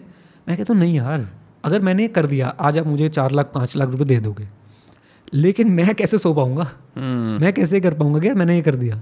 तो ये बहुत सोच, मैं स्पॉन्सरशिप लेने में, पैसे कमाने में कोई दिक्कत नहीं है, दब के करो यार, but healthy, should be healthy. जो आप यूज़ कर रहे हो, जो आप, वही है ना कि अभी क्या है कि भाई मेरे को कोई बोले, मेरे को कोको कोला है कि कोको कोला प्रमोट कर दो, मैं शायद नहीं करूँगा। कर दिया, रोनाल्डो ने काम कर दिया। हाँ हाँ एग्जैक्टली, मैं नहीं कर पाऊंगा उसको। क्यों? क्योंकि यार मैं ही नहीं पीता ना। मैं ही नहीं पीता, बहुत ज़रूरी बात है। और सर, अगर मैं पीता भी तो मैं ऐसा नहीं हूँ कि भाई मैं कोको कोला पे ही जिंदा हूँ। समझ रहे हो? मतलब मैंने ओकेजनली महीने में 1-2 बार कोई कोक पी ली, जैसे किसी पार्टी में गया, कहीं पे गए, तो मैं नहीं पीता उसको। That's it. मैं आई कैन नॉट से कि भाई ये तो भाई गजब है। बिल्कुल कैलकुलेटर के लिए आई कैन से, क्योंकि मैं उसे यूज़ कर रहा हूँ। मैं अपना सीए उसी कैलकुलेटर के साथ बनाऊँ, उसी ब्रांड के साथ बनाऊँ। तो ये चीज़ आपको सीखनी पड़ेगी, आपके साथ इनलाइन होती है। अगर आपने कभी जैसे जो रोगन के भी स्पॉन्सरशिप देखी होगी, बोला मैं ये वाली कॉफ़ी पीता हूँ, इस तरह के मैं ईयरबड्स ट्राई करता हूँ, ये आई मास्क पहनता हूँ, ये वाला रेशी मशरूम चाका का मैं वो सूप पीता हूँ, तो आपको लगता है कि हाँ यार ये बंदा तो इस तरह के काम करता ही रहता है। तो यू ऑल्सो फील कि रेस्ट इजी एट नाइट, यार मैंने वही वाला काम करा जो मैं प्रमोट करता हूँ। कल को मैं बोलूँ भाई मैं एक्चुअली खुद कभी फेस वॉश ना के बराबर यूज़ करता हूँ भाई, हाँ सारे लॉन्डे जो देख रहे हैं फेस वॉश, अरे यार ये फेस वॉश वाला बंदा ही नहीं है। तो वहाँ पे वो डिस्ट्रस्ट, आप सही कह रहे हो, डिस्ट्रस्ट जब आना शुरू हो जाता है ना बहुत दिक्कत होती है। और ऑडियंस ना बहुत मासूम है हमारी, इंडिया की ऑडियंस बहुत मासूम है और उसके इल इफेक्ट आप समझ नहीं सकते कि जब एक इन्फ्लुएंसर एक नया जूता पहन के निकलता है ना नाइकी का 14-15 हज़ार का, उसकी ऑडियंस उसे देखती है, वो नहीं भी दिखाना चाहता तो वो देखती है। और फिर वो ऑडियंस, अब ये ना मतलब बड़ा एक कॉन्ट्राडिक्शन हो सकता है कि यार सेल्फ कंट्रोल भी तो होना चाहिए, लेकिन वो आप समझ रहे हो बच्चा है वो, एक 18 साल का, 19 साल का, 15 साल का एक व्यक्ति आपको देखता है सो ही गेट्स मोटिवेटेड, यार जूते लेने यार ये वाले। बड़ी छोटी सी बात मैं आपको बता रहा हूँ लेकिन ये होता है, बिल्कुल होता है यार। उस वाले बंदे ने उस वाली वीडियो में बोले शूज़ पहने सर, ये तो एक बात है। आप याद करो सलमान खान के ज़माने में वो ब्लू वाला ब्रेसलेट कितना चलना शुरू हो गया था, बिल्कुल वो हर जगह मिलने वाली चेन आ गई थी, कुछ कुछ होता है के बाद। सो मतलब वही बात है, वही इम्पैक्ट आज की डेट में इन्फ्लुएंसर्स डाल रहे हैं और ये बड़ी रिस्पॉन्सिबिलिटी का काम है। तो जब भी आप आगे कुछ अपने कोर्सेज बनाते हैं, कोई भी चीज़ आप बनाते हैं, ऑनेस्टी के साथ करो, विनम्र। आता है नहीं आता है मैं सीख के बता दूंगा, राइट। अपना होमवर्क सॉलिड, रॉक सॉलिड अपना होमवर्क करके जाओ। और होमवर्क करने के बाद भी आप 100% कवरेज नहीं दे सकते। जैसे मैंने बोला आता है नहीं आता राइट राइट। जैसे हमने अभी डिसाइड कर लिया था this is what it is, हमने बोला था कि मेमोरी कार्ड नहीं है बट फिर हो गया। यस। तो अपना ऑनेस्टी के साथ आगे बढ़ो, सबसे बड़ा लेसन तो यही है। और don't try to satisfy 100% of your audience, no one can. भगवान श्री राम नहीं कर पाए, स्टीव जॉब्स नहीं कर पाए, सचिन तेंदुलकर नहीं कर पाया, राइट। MS धोनी नहीं कर पाया, तो विनम्र और नीरज तो अभी चल रहे हैं, एग्जिस्ट ही नहीं करते हैं, right. So don't try to satisfy 100% of your audience, वो हो ही नहीं सकते। क्यों? उसके पीछे ऑडियंस की भी गलती नहीं है। यार मेरा पढ़ाने का तरीका, मैं क्लास में मजाक करता हूँ, मैं क्लास में ना शेर व शायरी भी कर देता हूँ, मैं क्लास में ना लिटरली हम रोस्टिंग भी कर देते हैं किसी बच्चे को पकड़ के ऐसे उसको, और बच्चे इन्जॉय करते हैं, कुछ बच्चे उसको इन्जॉय करते हैं लिटरली, और उससे क्लास का एक माहौल बनता है। समझ रहे हो, मुझे किसी चीज़ को बहुत टेक्निकल चीज़ समझानी है और मैं उसे ड्राई सब्जेक्ट की तरह रीड करता रहा हूँ, किसी के मन में नहीं जाएगा। मैं उसमें थोड़ी बहुत फील लेके आता हूँ, कभी सलमान खान का कोई सीन लिया है, कभी शाहरुख, शायद ये आपको पसंद ना है, आप बोल सर मैं पढ़ाई करने। हर इंसान का वो होता है, पर मेरे को तो याद ही वही, जैसे मेरे तो बहुत कम ऐसे वाले ज़िंदगी में टीचर रहे हैं जिन्होंने बहुत अच्छी तरह से समझाया। एक इंग्लिश की टीचर थी Sangeeta Chaudhary ma'am 5th class में, जिन्होंने कहा तुम्हारी इंग्लिश अच्छी है। एक हमारे फरीदाबाद में कुणाल दुआ सर है, वैसे वो और दूसरा काम करते हैं, स्टूडेंट्स के पॉपुलर हैं। अच्छा मैं तो ना इकोनॉमिक्स में अच्छा था पर उनके मेरे को एग्जाम्पल आज तक याद है। बोले एक बाटा एक राम शूज़ है, राम शूज़ वाला बोलता है हाँ भाई बाटा वाले कर ले काम, तो इस तरह से बात करते हैं जिस तरह फरीदाबाद के लोग बात करते हैं। मेरे को आज तक वो कॉन्सेप्ट कभी नहीं भूला हूँ। एग्जैक्टली, मतलब आप जैसे बात बता रहे हो तो मैं 2006 में अजय जैन सर से पढ़ा था, 2005-06 में, तो मेरे को टोन याद है उनके बोलने की। एग्जाम्पल तो एक हो गया, मुझे उनकी टोन, और मैं अपने बच्चों को उसी टोन में पढ़ाता हूँ, राइट। आप समझो कितना इम्पैक्ट है। तो वो चीज़ आपके पास होनी चाहिए कि आप मतलब, अब वही अजय जैन सर से 100% ऑडियंस सेटिस्फाइड कहा था। कई लोग बोलते थे सर तो सिर्फ मजाक करते हैं, क्लास में पढ़ाते नहीं लिटरली ऐसे बोलते थे। हमारे लिए भी ऐसा बोलते हैं, वो हर कोई आपको मिलेंगे। And what I have learn from this internet hate and this audience जो आपको प्यार नहीं करता है, आपको 99% लोग प्यार करने वाले हैं, वो आपकी इज्जत करते हैं, तभी आपके साथ जुड़े हुए हैं। वो उतनी फोर्स से बाहर नहीं आते जितनी फोर्स से एक हेटर बाहर आता है, जितने एक हेटरेट फैलाने वाला व्यक्ति जितनी फोर्स से बाहर आता है, ये लोग उतनी फोर्स से बाहर नहीं आते। They respect you.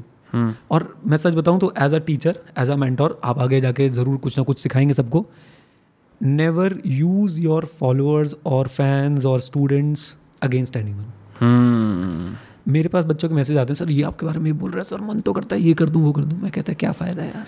वो थोड़ा ना आर्मी डिक्टेटर वाली जगह पे चला जाता है ना। कभी मत करना ये काम। मैंने कभी नहीं किया, मैंने कभी किसी को नहीं बोला जाके उसके अकाउंट के बारे में लिखो। बंदे छोड़ना जैसे बोलते हैं ना, बंदे छोड़ दिए इसके पीछे, पुरानी फरीदाबाद की कहावत था। तो वो काम आप कभी मत करना, मतलब एज अ टीचर।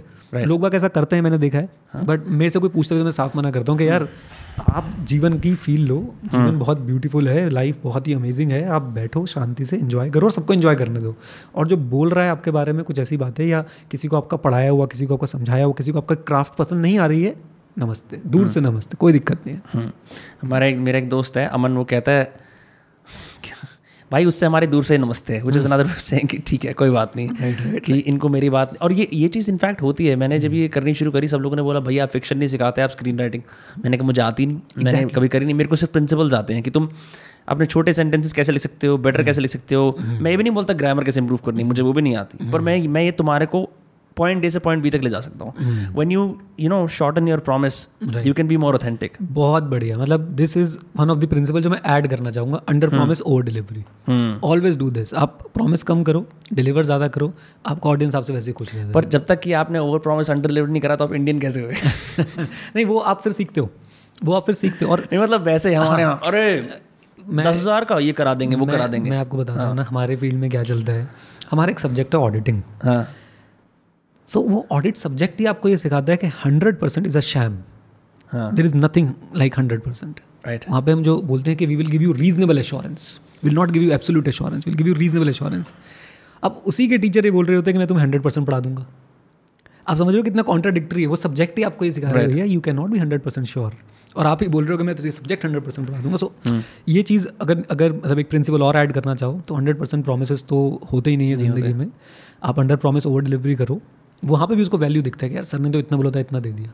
जैसे हमने क्या किया, जैसे मैंने आपको बताया कि टेस्ट देने शुरू कर दिए, वीडियोस एक्स्ट्रा देने शुरू कर दी, live session, live doubt session लेने शुरू कर दिए, और बच्चों को क्या चाहिए. तो ये आप अपने ऑडियंस के साथ भी कर सकते हो. सर मैं ये किताब पढ़ रहा हूँ साइकोलॉजी मनी समझने के लिए, क्योंकि ना, और उसका फर्स्ट चैप्टर ही बड़ा क्रेजी है कि उसका नाम ये है नो वन इज़ क्रेजी. क्योंकि उसने इसमें ये मॉर्गन हाउसल ये लिखता है कि भाई जितने भी लोग हैं ना वो पैसे को उसी तरह देखते हैं, उसी तरह यूज़ करते हैं जैसे उन्होंने ज़िंदगी में देखा है. अब किसी वॉल स्ट्रीट बैंकर का बेटा देखेगा यार फटाफट कोई बढ़िया सा स्कैम कर दूँ, बढ़िया पैसा आ जाएगा. ठीक है. किसी आदमी के ऐसा आदमी का बेटा जिसने पाई जोड़ के उसको पढ़ाया, उसको पैसों की अलग अहमियत होगी. कई लोग बहुत ज़्यादा मूझी होते हैं, पैसे के साथ बचा के रखते हैं कि बिल्कुल नहीं देना किसी चीज़ पे. गाड़ी का टायर भी फंस हो गया, उसमें भी चला रहे हैं. ठीक है, ऐसे भी होते हैं. कई लोग बहुत ही खुददार होते हैं और कई लोग इतने जनरस होते हैं वो सब कुछ लूट देते हैं. इतने डिफरेंट एक्सपीरियंसेस. और ये कहता है कोई भी क्रेजी नहीं है, सब लोग अपने लाइफ एक्सपीरियंस के हिसाब से वो करते हैं. आपने जैसे बात बताई कि आपके उस टाइम पे बैकग्राउंड में आपको लगा कि सीए करना ही सब कुछ है. आपका पैसे भी नज़रिया कुछ बदला है, और अगर बदला है तो कैसे बदला है? पता ही बाय डिफ़ॉल्ट मुझे आज रियलाइज़ होता है. मैं आज जब पीछे बैठ के देखता हूँ 2011 में मैं सीए बना, जनवरी 2011 में. उसके बाद रिटर्न फाइलिंग होती है, रिटर्न वगैरह हम लोग फाइल करते हैं. तो मैंने अपनी खुद की रिटर्न फाइल करी. मुझे तब भी पैसों की चिंता नहीं थी, मुझे अभी पैसों की चिंता नहीं है. मतलब चिंता नहीं थी इन द सेंस मुझे ना कभी फील ही नहीं, कभी कमी नहीं पड़ी. इसलिए नहीं कि बैकग्राउंड मतलब आता गया वो पाइलअप हो गया, हमने उसको आगे इन्वेस्ट करना शुरू कर दिया. वो ऑटोमेटिक एक फेज़ है. और अगेन पता है क्या है, लोगों को ना एग्जैजरेट करना पड़ता है अपना स्ट्रगल. मैं को अपना स्ट्रगल नहीं दिखता. क्यों? मैंने तो उसे एंजॉय किया ना. मेरी जेब में 6 रुपये थे, मैं पढ़ाने जा रहा था, मैं उसे एंजॉय कर रहा था. क्योंकि मुझे चिंता 6 रुपये की नहीं थी, मुझे चिंता थी क्लास कैसे होने वाली है, बच्चे सुन के खुश होंगे कि नहीं होंगे, मुझे वो फील आएगी या नहीं आएगी. राइट. तो वो चीज़ मैं आपको बताऊं कि पैसों को लेके ना मैं आज भी यही सोचता हूँ कि यार ठीक है, दैट्स इट. मतलब और क्या करें इसका, और क्या कर लेंगे. एंजॉय कर रहे हैं ज़िंदगी, जो बेसिक रिक्वायरमेंट्स है लाइफ की वो पूरी हो रही हैं, और बच्चों के लिए जो कर सकते हैं. हमें देखो, माँ बाप अपने बच्चों के बारे में सोचते हैं, पागलों की तरह सोचते हैं. ये आपको माँ बाप बनने के बाद समझ आता है. तो अब हम उनके बारे में सोचते हैं कि चलो भाई उनके लिए भी इन्वेस्टमेंट हो गया अब क्या. एंड नीड्स बहुत ही कम है, ना के बराबर है. पहले भी ऐसी थी, ना के बराबर नीड्स थी, आज भी वैसे ही है, ना के बराबर नीड्स हैं. और जो एक्सेस मनी है मैं सोचता हूँ उसको कहीं पे इन्वेस्ट कर दिया जाए, कुछ अच्छे कामों में लगा दिया जाए. जैसे हमने अभी एक अपना फाइनेंशियल असिस्टेंस प्रोग्राम निकाल रखा है. किसी स्टूडेंट के फादर की मदर की डेथ हुई है कोविड से, तो हमने 5 बच्चों को स्पॉन्सर कर दिया. Right. तो बस वही मेरा पर्सपेक्टिव है पैसे को लेकर. सच बताऊँ I am a little weak जब पैसे की बात आती है. मतलब इन्वेस्टिंग वगैरह में कोई दिक्कत नहीं है. पॉइंट ये है कि मेरा लगाव नहीं है उससे, बिल्कुल भी लगाव नहीं है. मुझे लगता है आ रहा है ऑनेस्टली. मुझे पता, मतलब मेरे बैंक अकाउंट्स भी कोई और देखता है, कोई और ही देखता है, मैं देखता ही नहीं. मैं सिर्फ उसको ये देखता हूँ कि उसको इन्वेस्ट कहाँ पे करना है, दैट्स इट. कितना पैसा पड़ा है, क्या पड़ा है, मुझे कोई आइडिया नहीं है, ना ही मैं आइडिया रखना चाहता हूँ. कितना इन्वेस्ट कर रखा है मुझे अच्छी तरह आइडिया है, क्योंकि मैंने अपने हाथ से किया है. इनफ्लो कितना है मुझे, अब मैं उसको देखता भी नहीं, क्योंकि मेरा उसमें ना इंटरेस्ट नहीं था. जब शुरू में काम शुरू किया था तो दिन में 1,000 रुपये की सेल हो जाती थी ना ऑनलाइन, 5,000 रुपये आ गए. Then one day it crossed 6 figures in a day.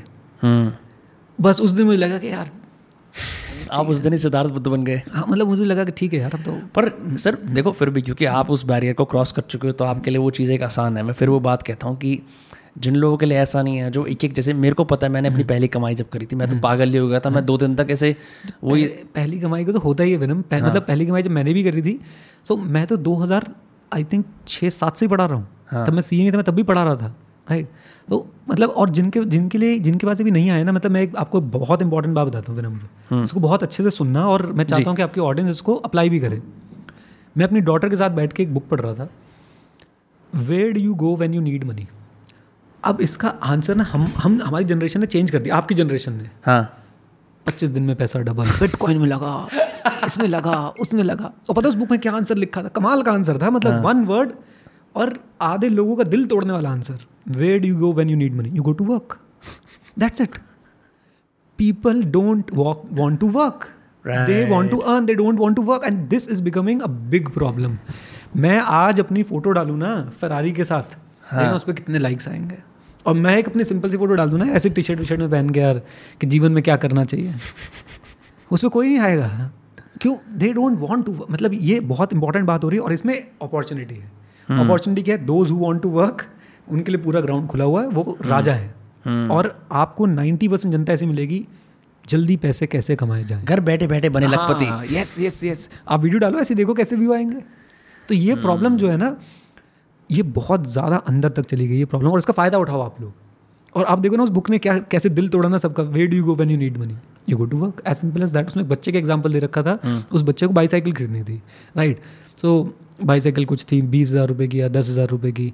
तो उसमें बताया गया कि अब उसके पापा कह रहे थे भाई बहुत महंगी हमारे हिसाब से. तो बच्चा काम करने गया, उसने इंटर्नशिप करी, डिपार्टमेंटल स्टोर्स में काम किया, पैसे कमाए, बाईसाइकिल खरीद ली.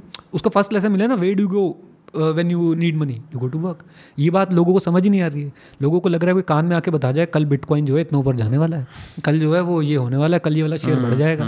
आप देखो ऐसी भी, आपको अगर यूट्यूब चैनल बनाना है ना, आप रोज़ शेयर मार्केट पर न्यूज़ डालो, कल ये शेयर बढ़ेगा, परसों वो शेयर बढ़ेगा, और देखो कैसे व्यूज़ मिलते हैं आपको. और मज़े की बात, फाइनेंस वाली चैनल्स पे एड्स भी अच्छी आती हैं, आरपीएम में उनका अच्छा रहता है, राइट. सो ये एक गड़बड़ होती जा रही है हमारी जनरेशन के साथ. और मुझे ऐसा लगा है, जैसे वॉरेन बफे के बारे में बता रहे थे, 2011 से लेकर 2016 तक मेरे पास कुछ भी नहीं था, कुछ भी नहीं था. और 2016 के बाद ग्राफ एकदम स्ट्रेट लाइन की तरफ ऊपर गया, एकदम स्ट्रेट लाइन की तरफ. तो वो 5 साल कोई देखता ही नहीं है. शायद मेसी ने बोला था, पता नहीं किसने बोला था, it took me 16 years to become an overnight star. Right right right right right, बिल्कुल बिल्कुल. पाब्लो पिकासो ने बोला था शायद. हाँ, मतलब ये आप इस बात को गहराई को समझो ना कि पीपल लुक एट पीपल जो बहुत सारा कमा चुके हैं, वो उनका आज देख रहे हैं. वो ये नहीं देख रहे हैं कि यार इसको कितना समय लगा होगा. तो 2006 से मैं जो पढ़ाने की टेक्निक सीख रहा हूँ या मैं पढ़ा रहा हूँ अपने आप को, मैं बार बार जो है पॉलिश कर रहा हूँ, टकरे खा खा के सीख रहा हूँ, कोई बताने वाला नहीं है. वेबसाइट बनाना सीख रहा हूँ, ऐप बनाना सीख रहा हूँ, ठीक है, वीडियो शूट करना सीख रहा हूँ. 3,000 में से विनम्र मेरी कम से कम नहीं तो 2,000 वीडियोज़ आईफोन पे मैंने पूरे पूरे कोर्सेज बना के बेचे आईफोन से, पूरे पूरे सीए के 150-150 घंटे. ऑडियो भी, यस.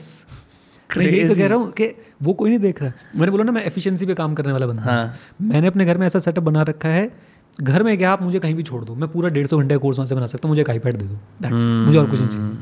मुझे आप एक आईपैड दे दो, मैं उससे पूरा का पूरा कोर्स बना के आपको डिलीवर कर दूंगा. और ऐसा क्वालिटी का आप बोलोगे स्टूडियो बना हुआ, फॉर श्योर. तो ये जो है ना, ये कोई नहीं देख रहा है कि मैंने इसके लिए अपने को कितने एक्सपेरिमेंट्स किए होंगे अपने साथ, कितनी बारे, कितने ट्रायल्स, कितने हिट एंड ट्रायल्स किए होंगे. आप आओ मेरे घर पे, मैं आपको माइक्स दिखाता हूँ. कम से कम 20 माइक्स होंगे मेरे पास, अलग अलग कंपनी के, अलग अलग ब्रांड के, अलग अलग प्राइस के. मुझे याद है आपने फर्स्ट टाइम कॉल करा था, हमने कम से कम आधे घंटे सिर्फ माइक्स के बारे में बात करी थी. आप मुझसे किसी में, आप मैकबुक के मेरे से बात करो, मतलब मैं आपको सब कुछ बता सकता हूँ इसके अंदर क्या है क्या नहीं है. अभी रिसेंटली मेरे पास एक आई मैक प्रो था, and if I am not wrong Faridabad में सिर्फ एक था, सिर्फ एक आई मैक प्रो था, वो ख़राब हो गया. तो मुझे पता है वो क्यों ख़राब हुआ, कैसे हुआ, क्या हुआ. सो ये कोई देख नहीं रहा है कि मैंने इसके पे कितना रिसर्च किया. तो ये जो आप कर रहे हो ना अभी विनम्र, अभी आपका ग्राफ अभी ना ऐसे चल रहा होगा. अगर आप इस काम पर टिके रहोगे, अगर इस काम को आप ऑनेस्टी से करते रहोगे, जो भी काम आप कर रहे हो या जो भी काम आपके ऑडियंस कर रहे हैं, ग्राफ जाएगा सीधा. और तब ना कोई रोकने वाला नहीं होता. और तब आप पता क्या कहोगे, सबसे बड़ा दुख ये है, तब आप कहोगे यार मुझे जीवन में और कुछ करना ही नहीं है. आपको शायद इसी रूम से प्यार हो जाए. मैं अपने पूरा जीवन, मतलब मैं आज नीचे उतरा हूँ ना अपने घर से, मुझे बड़ा अजीब सा लग रहा था कि यार ये क्या है यार, आज मैं अपने स्टूडियो से बाहर बाकी दुनिया से मिल. एग्जैक्ट, मैंने जिसे बोलते हैं दहलीज लांगना तो वो दहलीज मैंने इतने समय बाद लांगी. मुझे कुछ पता ही नहीं दिन दुनिया के बारे में, अपना अंदर बैठा हूँ, बच्चों के साथ एंजॉय करता हूं. सर इस बबल का भी फ़ायदा होता है. बिल्कुल होता है. ये आपको ना एक तो एफिशिएंसी बहुत ज़्यादा इम्पैक्ट डालता है, दूसरा आपको ना अपने साथ समय बिताने के लिए मिलता है. मैं पिछले 34 साल में 34 साल में रेगुलरली एक्सरसाइज नहीं कर पाया था, अब कर रहा हूँ इस बबल की वजह से. मुझे अपने आप को जानने का मौका मिला, जर्नलिंग का मौका मिला, अपने आप से बात करने का मौका मिला, अपने आप को ऑब्जर्व करने का मौका मिला. ये सबसे ज़रूरी है, self observation. Again awareness precedes change. हम जिंदगी जी जा रहे ऑब्जर्व ही नहीं कर रहे हैं कि यार हम लोग हैं कौन, हम कर क्या रहे हैं. और सेल्फ ऑब्जर्वेशन नहीं हो पाती. इस लॉकडाउन ने मौका दिया कि आप सेल्फ ऑब्जर्व करो, बैठो, अपने साथ बैठो, सोचो। और अगेन फिर वही बात है, कोई फ़ायदा उठा रहा है, कोई फ़ायदा नहीं उठा पा रहा है। तो मैंने तो बहुत फ़ायदा उठाया भाई, इस लॉकडाउन को बहुत ज़्यादा फ़ायदा उठाया। फैमिली के साथ मैं सच बताऊँ तो जो मेरी बड़ी डॉटर है उसका बचपन मैं इन्जॉय नहीं कर पाया। अब मेरी जो छोटी डॉटर है उसका बचपन मैं हद से ज़्यादा इन्जॉय कर रहा हूँ। वो हर 10 मिनट बाद जैसे मेरी कोई रिकॉर्डिंग कंप्लीट हुई, चलो भाई बच्चों के साथ खेल लिए, चलो भाई उसके साथ टाइम स्पेंड कर लिया, वीडियो शूट कर ली, कुछ ना कुछ उसके साथ एक्टिविटी में लग गए। तो ये एक बड़ा अच्छा मैं बोलूँगा कि देखो हेल्थ वाइज लोगों को नुकसान हुआ है, मेरे घर में भी बहुत लॉसेज हुए हैं हेल्थ वाइज, लेकिन इसने जो अपने आप को जानने का मौका दिया, आई थिंक अगेन वही स्टोइसिज्म है ना, हम तो ये देख रहे हैं कि इसमें से हम क्या एक्सट्रैक्ट कर आपको तो मेरे पापा से मिलकर बहुत मजे आएंगे, वो दिन रात स्टोइसिज्म की बात करते हैं। आई थिंक एंटरप्रेन्योर्स की जो फिलॉसफी है वो स्टोइसिज्म के आसपास चलती है, सॉल्यूशन ओरिएंटेड। ये मैं हर किसी को बोलता हूँ कि भैया अगर तू सीए कर रहा है और तू सॉल्यूशन ओरिएंटेड नहीं है ना, तू सीए छोड़ दे, क्योंकि सीए का तो काम ही यही है। सीए का तो काम ही यही है। मैं एक जगह पे ट्रेनिंग करता था, बहुत पुराने टाइम की बात मैं आपको बता रहा हूँ, 2008-9 के आसपास की बात होगी, यानी लगभग 12-13 साल हो गए होंगे। तो वहाँ पे ना एक तो पहले ही टेक्नोलॉजी पुरानी, फिर जहाँ पे मैं काम करता था वो थोड़े और पुराने, तो पुराना इंटू पुराना हो गया, कुछ ज़्यादा ही पुराना हो गया था वो। सो रिटर्न फाइलिंग ऑनलाइन नई नई शुरू हुई थी। अब उनका इंटरनेट बंद हो गया मेन डे पे, तो मैंने अपने वो नोकिया वाले फ़ोन से वो हॉटस्पॉट बनाना, उसमें अब तो हॉटस्पॉट बनाने में क्या है, हॉटस्पॉट अपना अपने नीचे स्वाइप किया, हॉटस्पॉट ऑन कर दिया। तब ना पैन बनाना पड़ता था, पर्सनल एरिया नेटवर्क बनाना पड़ता था। तो मैंने ब्लूटूथ के थ्रू, नोकिया का 6260 करके एक फ़ोन होता था ऐसे फ्लैप वाला, मैंने उससे ब्लूटूथ के थ्रू इंटरनेट चलाया। वो अचंभे में, अरे भाई ये क्या कर दिया तूने। सो मैंने वहाँ से क्या सीखा कि सॉल्यूशन ओरिएंटेड बंदे की वैल्यू है। करेक्ट, आपने उनको एक सॉल्यूशन दिया जिससे उनके क्लाइंट की जो रिटर्न्स नहीं जा रही थी वो जा पा रही है, और जबकि आसपास जिनका इंटरनेट रुक गया वो नहीं जा पा रहे, वो फ़ोन कर रहे हैं, अरे यार ये नहीं हो रहा, वो नहीं हो रहा, और आपने रिटर्न्स फाइल कर दी। सो वहाँ पे मैंने एक चीज़ देखी कि आप टफेस्ट सिचुएशन में बैठे हो ना, आप अगर उस प्रॉब्लम के बारे में सोचोगे आप और फंसते चले जाओगे, आप सॉल्यूशन के बारे में सोचोगे आप कुछ तो निकाल के लेके ज़रूर आओ। 100% ये एक स्किल है, और ये स्किल जिसने सीख लिया ना, आप सीए एमबीएस यार डिग्रीज को साइड में रखो, ये आपको लाइफ में बहुत आगे ले जाता है। बहुत सभी लोग क्यों क्रिप करते हैं बैठ के, हमें पसंद है कि तू मेरे छाले फोड़, मैं तेरे छाले फोड़ता हूँ। एग्जैक्टली। और हमारा क्या है कि भैया उनको ठीक कैसे करना है। तो ये अप्रोच ना बहुत ज़्यादा ज़रूरी है। और फिर मैं इसमें बोलूँगा आलस ढूंढना बहुत ज़्यादा ज़रूरी है। क्यों? सॉल्यूशन ढूंढो ऐसा कि कम समय में काम हो। राइट। और वो कम लाइव स्ट्रीम में करना शुरू कर देते हैं पॉडकास्ट को, एफर्ट बच जाएगा। आप लाइव स्ट्रीम देखो ना, एक आइडिया, लाइव स्ट्रीम मत करो, अनलिस्टेड लाइव स्ट्रीम करो, उसको डाउनलोड कर लो बाद में। करेक्ट। मतलब बहुत सारे वर्क अराउंड्स हैं हर चीज़ के। जैसे आप क्लाउड प्रिंटिंग कर लो, मैं अपने घर के अंदर क्लाउड प्रिंटिंग लेके आया, सब लोग कह रहे हैं यार ये तो बहुत बढ़िया है, हम तो अपने लैपटॉप को उसको बुला के उसको क्या कहते हैं, ऑफिस का असिस्टेंट, वो जाता है वहाँ जेरोक्स वाले के पास, फिर उसकी ईमेल पे भेजो पहले, फिर वो प्रिंट करता है। राइट। तो ये मैं आपको बता रहा हूँ ना, मैंने नया ना ये यूज़ करना शुरू किया है, जो घर पे ऑटोमेशन होती है ना, लाइट्स की और वो उसके एलेक्सा। तो मैंने उसको इतना सुखद बना दिया अपने घर। वाईफाई वाले बल्ब्स यूज़ करें आपने? यस, मैंने इतना बल्ब्स क्या, मैं यहाँ से बैठ के अपना आई मैक ऑन कर सकता हूँ अभी। राइट, यहाँ से बैठ के मैं अपना एक मार्शल का मेरे पास स्पीकर है स्टैंड मोड में, उसको ऑन कर सकता हूँ, वहाँ पर सबको आवाज़ आएगी। राइट। सो मैंने उसको ऐसा बना लिया, बस मैं अपने ऑफिस में एंट्री लेता हूँ, Alexa turn on home office, सारी चीज़ें ऑन, मेरा वीडियो शूटिंग सेटअप तैयार है, मुझे बस इवन मेरा जो कैमरा लगा हुआ है सोनी का, जो मेरा कैमरा लगा हुआ है, मैं यहाँ से बैठ के उस कैमरा को ऑन कर सकता हूँ। That's it. और क्या चाहिए? सब गेम तो आप खेल रहे हो तो, और कोई भी गेम नहीं है, बताया क्या ये क्या है ना कि क्यूरियस हूँ मैं इन चीज़ों को लेकर, मुझे सीखना है सब। मैंने अपनी एक टेबल ऐसी बना रखी है, सामने कैमरा रखा हुआ है, मैकबुक रखा हुआ है, मैं उस पर बैठता हूँ, Alexa turn on light two, ये सामने लाइट ऑन हो जाती है, turn on camera, camera on हो जाता है, रिकॉर्ड बटन दबाया, चलो भाई। ये बढ़िया है साहब। और आप एक बार आओ, मैं आपको मतलब मैं तो कह रहा हूँ ना, एक दिन हम सिर्फ और सिर्फ सेटअप के बारे में शूट कर दें। ठीक है। और लोग बाग मुझे सीए समझते हैं कि ये चार्टर्ड अकाउंटेंट है। मैं अपने आप को ना टेक एंथुजियास्ट समझता हूँ। मेरे अंदर पागलपन है इन सब चीज़ों को समझने का कि यार ये कैसे कर रहे हैं सर। इसी वजह से तो ऐसा है ना, क्योंकि बाय ऑल सेटअप अभी आपकी जो एग्जैक्ट 33-34 क्या एज है आपकी? अभी 35 हो गए। 35 के हो गए हो ना, और इस एज पे आके आदमी टेक से गिव अप करना शुरू हो जाता है। राइट। ठीक है। तो अब आपने ये टूल्स हैं आज के, आपने इन्हें मास्टर कर लिया है, इनफैक्ट डिजिटल नेटिव से बेहतर मास्टर कर लिया है, इसलिए आप उस वेव को राइड कर पा रहे हो। एग्जैक्टली। ये बहुत बहुत बड़ा कारण है। और मतलब मैं किसी को ना सिखा भी सकता हूँ, मतलब ऐसे क्या है कि जैसे कई टीचर्स आते हैं उनको जैसे नहीं आता, मैं उनको सिखाता भी हूँ कि भैया ऐसे कर लो, इससे बहुत आसान हो जाएगा, एक सिंपल सॉफ्टवेयर जो लोगों को अब पता चलने लग गया, OBS आपने अभी सुना होगा, मतलब एक हाल फिलहाल में सुना होगा, मैं उसे पता नहीं कब से यूज़ कर रहा हूँ, कब से, राइट। और एक दो और भी सॉफ्टवेयर मैं आपके साथ डिस्कस करूँगा, स्पेसिफिकली सिर्फ मैकबुक पे चलते हैं। अच्छा, आपने फोरम्स वगैरह पढ़ते थे आप या यूट्यूब वीडियोस देखते थे? बस मैं अपनी प्रॉब्लम लिखता था गूगल पे। अच्छा, गूगल आंसर से? यस, मैं सिर्फ अपनी प्रॉब्लम लिखता था, वो जो भी लिंक आते हैं सबको खोद खोद के पढ़ाई करो। सर सेम टू सेम कई चीज़ें आपको HP सोल्यूशन सेंटर पे नहीं मिलेंगी, आपको फोरम, आपको किसी ऐसे अनजान फोरम में जाके एक आदमी ने लिखा होगा अनोनिमस नाम से कि ये चलता है। मैं आपको एक ऐसी प्रॉब्लम बताता हूँ, आप सुन के हैरान हो जाओगे क्या प्रॉब्लम है। हाँ, आजकल आप देखते होंगे आपके यहाँ पे अगर इंटरनेट लगा है, हाँ, तो एयरटेल के ना फाइबर नेट आने लग गया, हाँ, 5G जो होता है, हाँ एग्जैक्टली 5G, वो 5 पॉइंट समथिंग, हाँ हाँ करेक्ट। आप हैरान हो जाओगे सुन के जो मैं बोलने वाला हूँ। ब्लूटूथ माउस और ब्लूटूथ कीबोर्ड कनेक्टिविटी में प्रॉब्लम होती है बिकॉज ऑफ दैट इंटरनेट। अच्छा, और मैंने ये प्रॉब्लम ढूंढी, मेरे घर पे नया नया फाइबर इंटरनेट लगा, हाँ, मैंने देखा है मेरा ब्लूटूथ माउस बार बार डिस्कनेक्ट हो रहा है। आपका कौन सा, जैसे वो जो, एक सेकंड मैं दिखाना चाहता हूँ, इसकी बात कर रहे हैं। अरे ये जैसे ये माउस है, इसके नीचे, इसके अंदर सेल लगे हुए हैं। हाँ, नहीं मैं तो ड्राइवर्स होते हैं इसका, जो नेटिव कीबोर्ड है, अच्छा, और जो उसका नेटिव माउस है मैं उसकी बात कर रहा हूँ, और साथ में लॉजिटेक का भी जो MX Master 3 आता है, सब जो है डिस्कनेक्ट हो जाते हैं। और मैं सोचो कितना फ्रस्ट्रेटिंग है, मैं टाइप कर रहा हूँ डिस्कनेक्ट, मैं लाइव सेशन में हूँ और डिस्कनेक्ट हो गया, मैं कीबोर्ड से माउस से कुछ कर नहीं सकता हूँ। मैं पागल हो गया, मैंने क्या ये किया, मैंने एप्पल को फ़ोन किया, उन्हें कुछ नहीं, एप्पल वालों को कुछ नहीं पता। मैं आपको एक और इंसिडेंट बताता हूँ, इंडिया में एप्पल वालों के पास जीरो नॉलेज है, मुझे यूएस चलती है क्योंकि ज़्यादातर यहाँ पे एप्पल टीवी एक डिवाइस आता है, हाँ right, it's a small device, जिसे आप वो आजकल गूगल के वो आते हैं ना कि स्मार्ट टीवी बना लो। मेरे पास 3 है एप्पल टीवी, मैं बहुत यूज़ करता था उसको, नॉट फॉर टीवी, मैं उसे पढ़ाने के लिए यूज़ करता था। सारी टेक्नोलॉजी, मेरे घर में टीवी नहीं है। आप स्मार्ट बोर्ड वगैरह भी यूज़ करते हो? नहीं, मैं बताऊँगा आपको इसके बारे में। स्मार्ट बोर्ड तो सबसे जो डम लोग होते हैं ना वो यूज़ करते हैं। I am really sorry to say this, but dumb people use smart board. मैं आपको बताऊँगा क्यों बोल रहा हूँ मैं। तो एप्पल टीवी में पढ़ाने के लिए यूज़ करता था। मेरे को ये चाहिए था कि मैं अपने iPad को मिरर कर पाऊँ प्रोजेक्टर पे। करेक्ट। अब मैं गया एप्पल स्टोर में, पहले तो उन्हें पता नहीं है, उन्हें लगता है एप्पल टीवी मूवी देखने के लिए, सबको ये लगता है। अच्छा, जो लोग बेच भी रहे हैं, हाँ, जो लोग प्रोडक्ट है मार्केट के अंदर, उनको नहीं पता इससे क्या हो सकता है। मैंने बोला मैं अपने iPhone को टीवी पे लेके आना चाहता हूँ, मैं अपने iPad को टीवी पे लेके आना चाहता हूँ। उन्होंने बोला सर हो तो जाएगा ये एप्पल टीवी से, लेकिन ना आपको वर्किंग इंटरनेट चाहिए होगा। उस समय क्या होता था, मैं वर्कशॉप्स लेता था, ITU पे हमने कोई ऑडिटोरियम बुक करा है, अब वहाँ पे जाके मैं वर्किंग इंटरनेट कहाँ ढूंढूंगा यार। वो भी उसको स्पीड भी बताता था कि 1 Mbps। मैंने कहा यार कोई भी कंपनी इतनी बड़ी गधी नहीं है तो ये हरकत करे कि वर्किंग इंटरनेट चाहिए होगा यहाँ से यहाँ मिररिंग करने के लिए। मैं उनके स्टोर में घुसा, मैंने मिरर करके देखा, हो गया। वो सब हैरान, वो अपने बॉसेस को फ़ोन लगा रहे हैं, अरे सर ये कैसे हो गया, वो कैसे हो गया। मैंने कहा तू पहले तो इसको पैक कर, राइट। एनीवेज, तो एप्पल टीवी तो अलग स्टोरी है। एप्पल टीवी से मैं क्या करता था, मैं आपको बताता हूँ।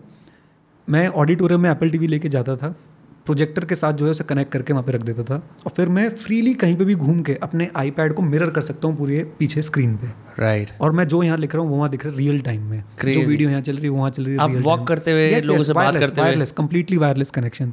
And I am talking in 2016, that's crazy, right. लोग बाग हैरान होते थे कर क्या रहा है। तो ये चीज़ ना, अब आते हैं उस पर जो मेरे को प्रॉब्लम आई, वो वाली, मेरा ब्लूटूथ डिवाइस डिस्कनेक्ट हो रहा है। मैं पागल हो गया यार ये क्यों हो रहा है। मैंने ये माउस खरीद, ये कीबोर्ड खरीद, ये कर वो सब खरीद लिया, नहीं करा जी काम। मेरे को कम से कम 2-3 महीने की रिसर्च के बाद एक बंदे का आर्टिकल मिला जिसने प्रॉब्लम बता रखी थी। एंड आई रियलाइज्ड कि मैंने जब एप्पल स्टोर फ़ोन करता उनको तो होती नहीं थी, क्योंकि तब ना फाइबर इंटरनेट नया नया आना शुरू हुआ था। तो जहाँ जहाँ पे वो 2.4 और 5.4 2 कनेक्शन आते हैं आजकल, आप देखोगे शायद आपके यहाँ पे भी ऐसा हो। तो मेरे यहाँ पे जितने भी इंटरनेट है सबके 2 कनेक्शन आते हैं, एक 2.4 गीगाहर्ट्ज़ आता है और एक शायद 5.4 गीगाहर्ट्ज़ आता है। करेक्ट। जहाँ भी 5.4 गीगाहर्ट्ज़ चल रहा है वहाँ पे वो कनेक्टिविटी इशूज़ थे, और कोई नहीं पता लगा सकता। एप्पल वालों को तो 7 पुश्तों में समझना है कि क्या हो रहा है, जो इंडिया वाले हैं, राइट। उनको तो हाँ सर ओके सर, ये सर वो सर, ये चलता रहेगा उनके साथ। देन मैंने क्या सोल्यूशन निकाला, उसका सोल्यूशन भी समझो। तो लॉजिटेक के वो आते हैं, डोंगल्स भी आते हैं इनके ना, यूनिफाइंग डिवाइस बोलते हैं उसको technically, it is known as unifying device. हर माउस के साथ मिलता है, उस पर ऑरेंज कलर का एक डॉट बना होता है, फिर आप लॉजिटेक के 6 चीज़ें जो है उससे कनेक्ट कर सकते हो। अच्छा, समझ रहे हैं। उस एक तरह का वो वायरलेस, जैसे USB हब होता है उस तरह से। यस, नहीं ऐसा नहीं, हाँ मतलब वायरलेस USB हब मान लो, लेकिन सिर्फ लॉजिटेक के डिवाइसेस। ओके, तो मैंने वो करा, उससे बिल्कुल स्मूथ चला। कीबोर्ड का मैंने क्या सोल्यूशन ढूंढा, एप्पल वालों से तो कुछ ना हो पाएगा। मैंने सिंपल अपनी एक लाइटनिंग केबल आई मैक में लगाई और लाइटनिंग केबल कीबोर्ड में लगाई, उसके बाद तो कभी डिस्कनेक्ट नहीं हुआ क्योंकि कीबोर्ड में थी लाइटनिंग केबल की जगह। कीबोर्ड जो एप्पल के आते हैं उसमें लाइटनिंग केबल, ओके ओके, तो वायर्ड कीबोर्ड बन गया, कभी डिस्कनेक्ट नहीं हुआ उसके बाद। तो ये ना स्ट्रगल्स हैं और इन स्ट्रगल से आप बहुत, अब ये छोटे से इंसिडेंट से आपने ये नहीं सीखा कि आपने कीबोर्ड ठीक कर दिया या आपने कर दिया, आपने ये सीखा कि भाई ज़िंदगी में एक तो गिव अप मत करो, सॉल्यूशन ढूंढो, सॉल्यूशन मिलेगा, कोई ना कोई वर्क अराउंड ज़रूर होगा, ज़रूर, और ऐसा होगा जो बहुत आराम से बहुत सरलता से हो जाएगा। मैंने एक कहानी सुनी थी बचपन में, मुझे नहीं पता कितनी सच है कितनी झूठ है, बट मुझे मोटिवेट बहुत करती है। अभी हमारे सामने मेमोरी कार्ड का एग्जाम्पल नहीं हुआ, एग्जैक्टली हुआ, तो वो आपने जो उसको अडाप्टर में लगा के फिर यूज़ किया।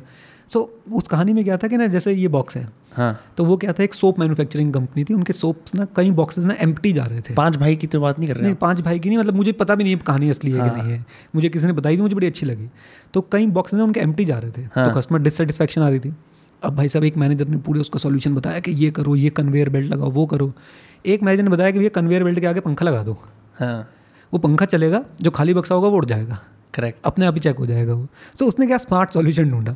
सो कभी कभी ना आपको ये हिंदुस्तानी होने का फ़ायदा है, हिंदुस्तानी कभी कभी ऐसी चीज़ें ढूंढ लेता है जो अंग्रेज़ या जापानी ढूंढने में काफ़ी समय लगाते हैं, because they are too process oriented. Yes yes yes, अभी टू प्रोसेस ओरिएंटेड से एक बात और आपको बताता हूँ, मतलब ये हम कैसे सीखते हैं चीज़ें। सो कल मैं एक ऐसी फ़नी वीडियो देख रहा था, बारिश हो रही है, बारिश हो रही है ज़बरदस्त, एक बंदा छाता लेके ईंटों पर पानी डाल रहा है। तो when you are too process oriented then this happens, right. और तब आप, मतलब बारिश हो रही तो अपने आप ईंटों को पानी जा रहा है ना, आप छाता लेके लगे हो।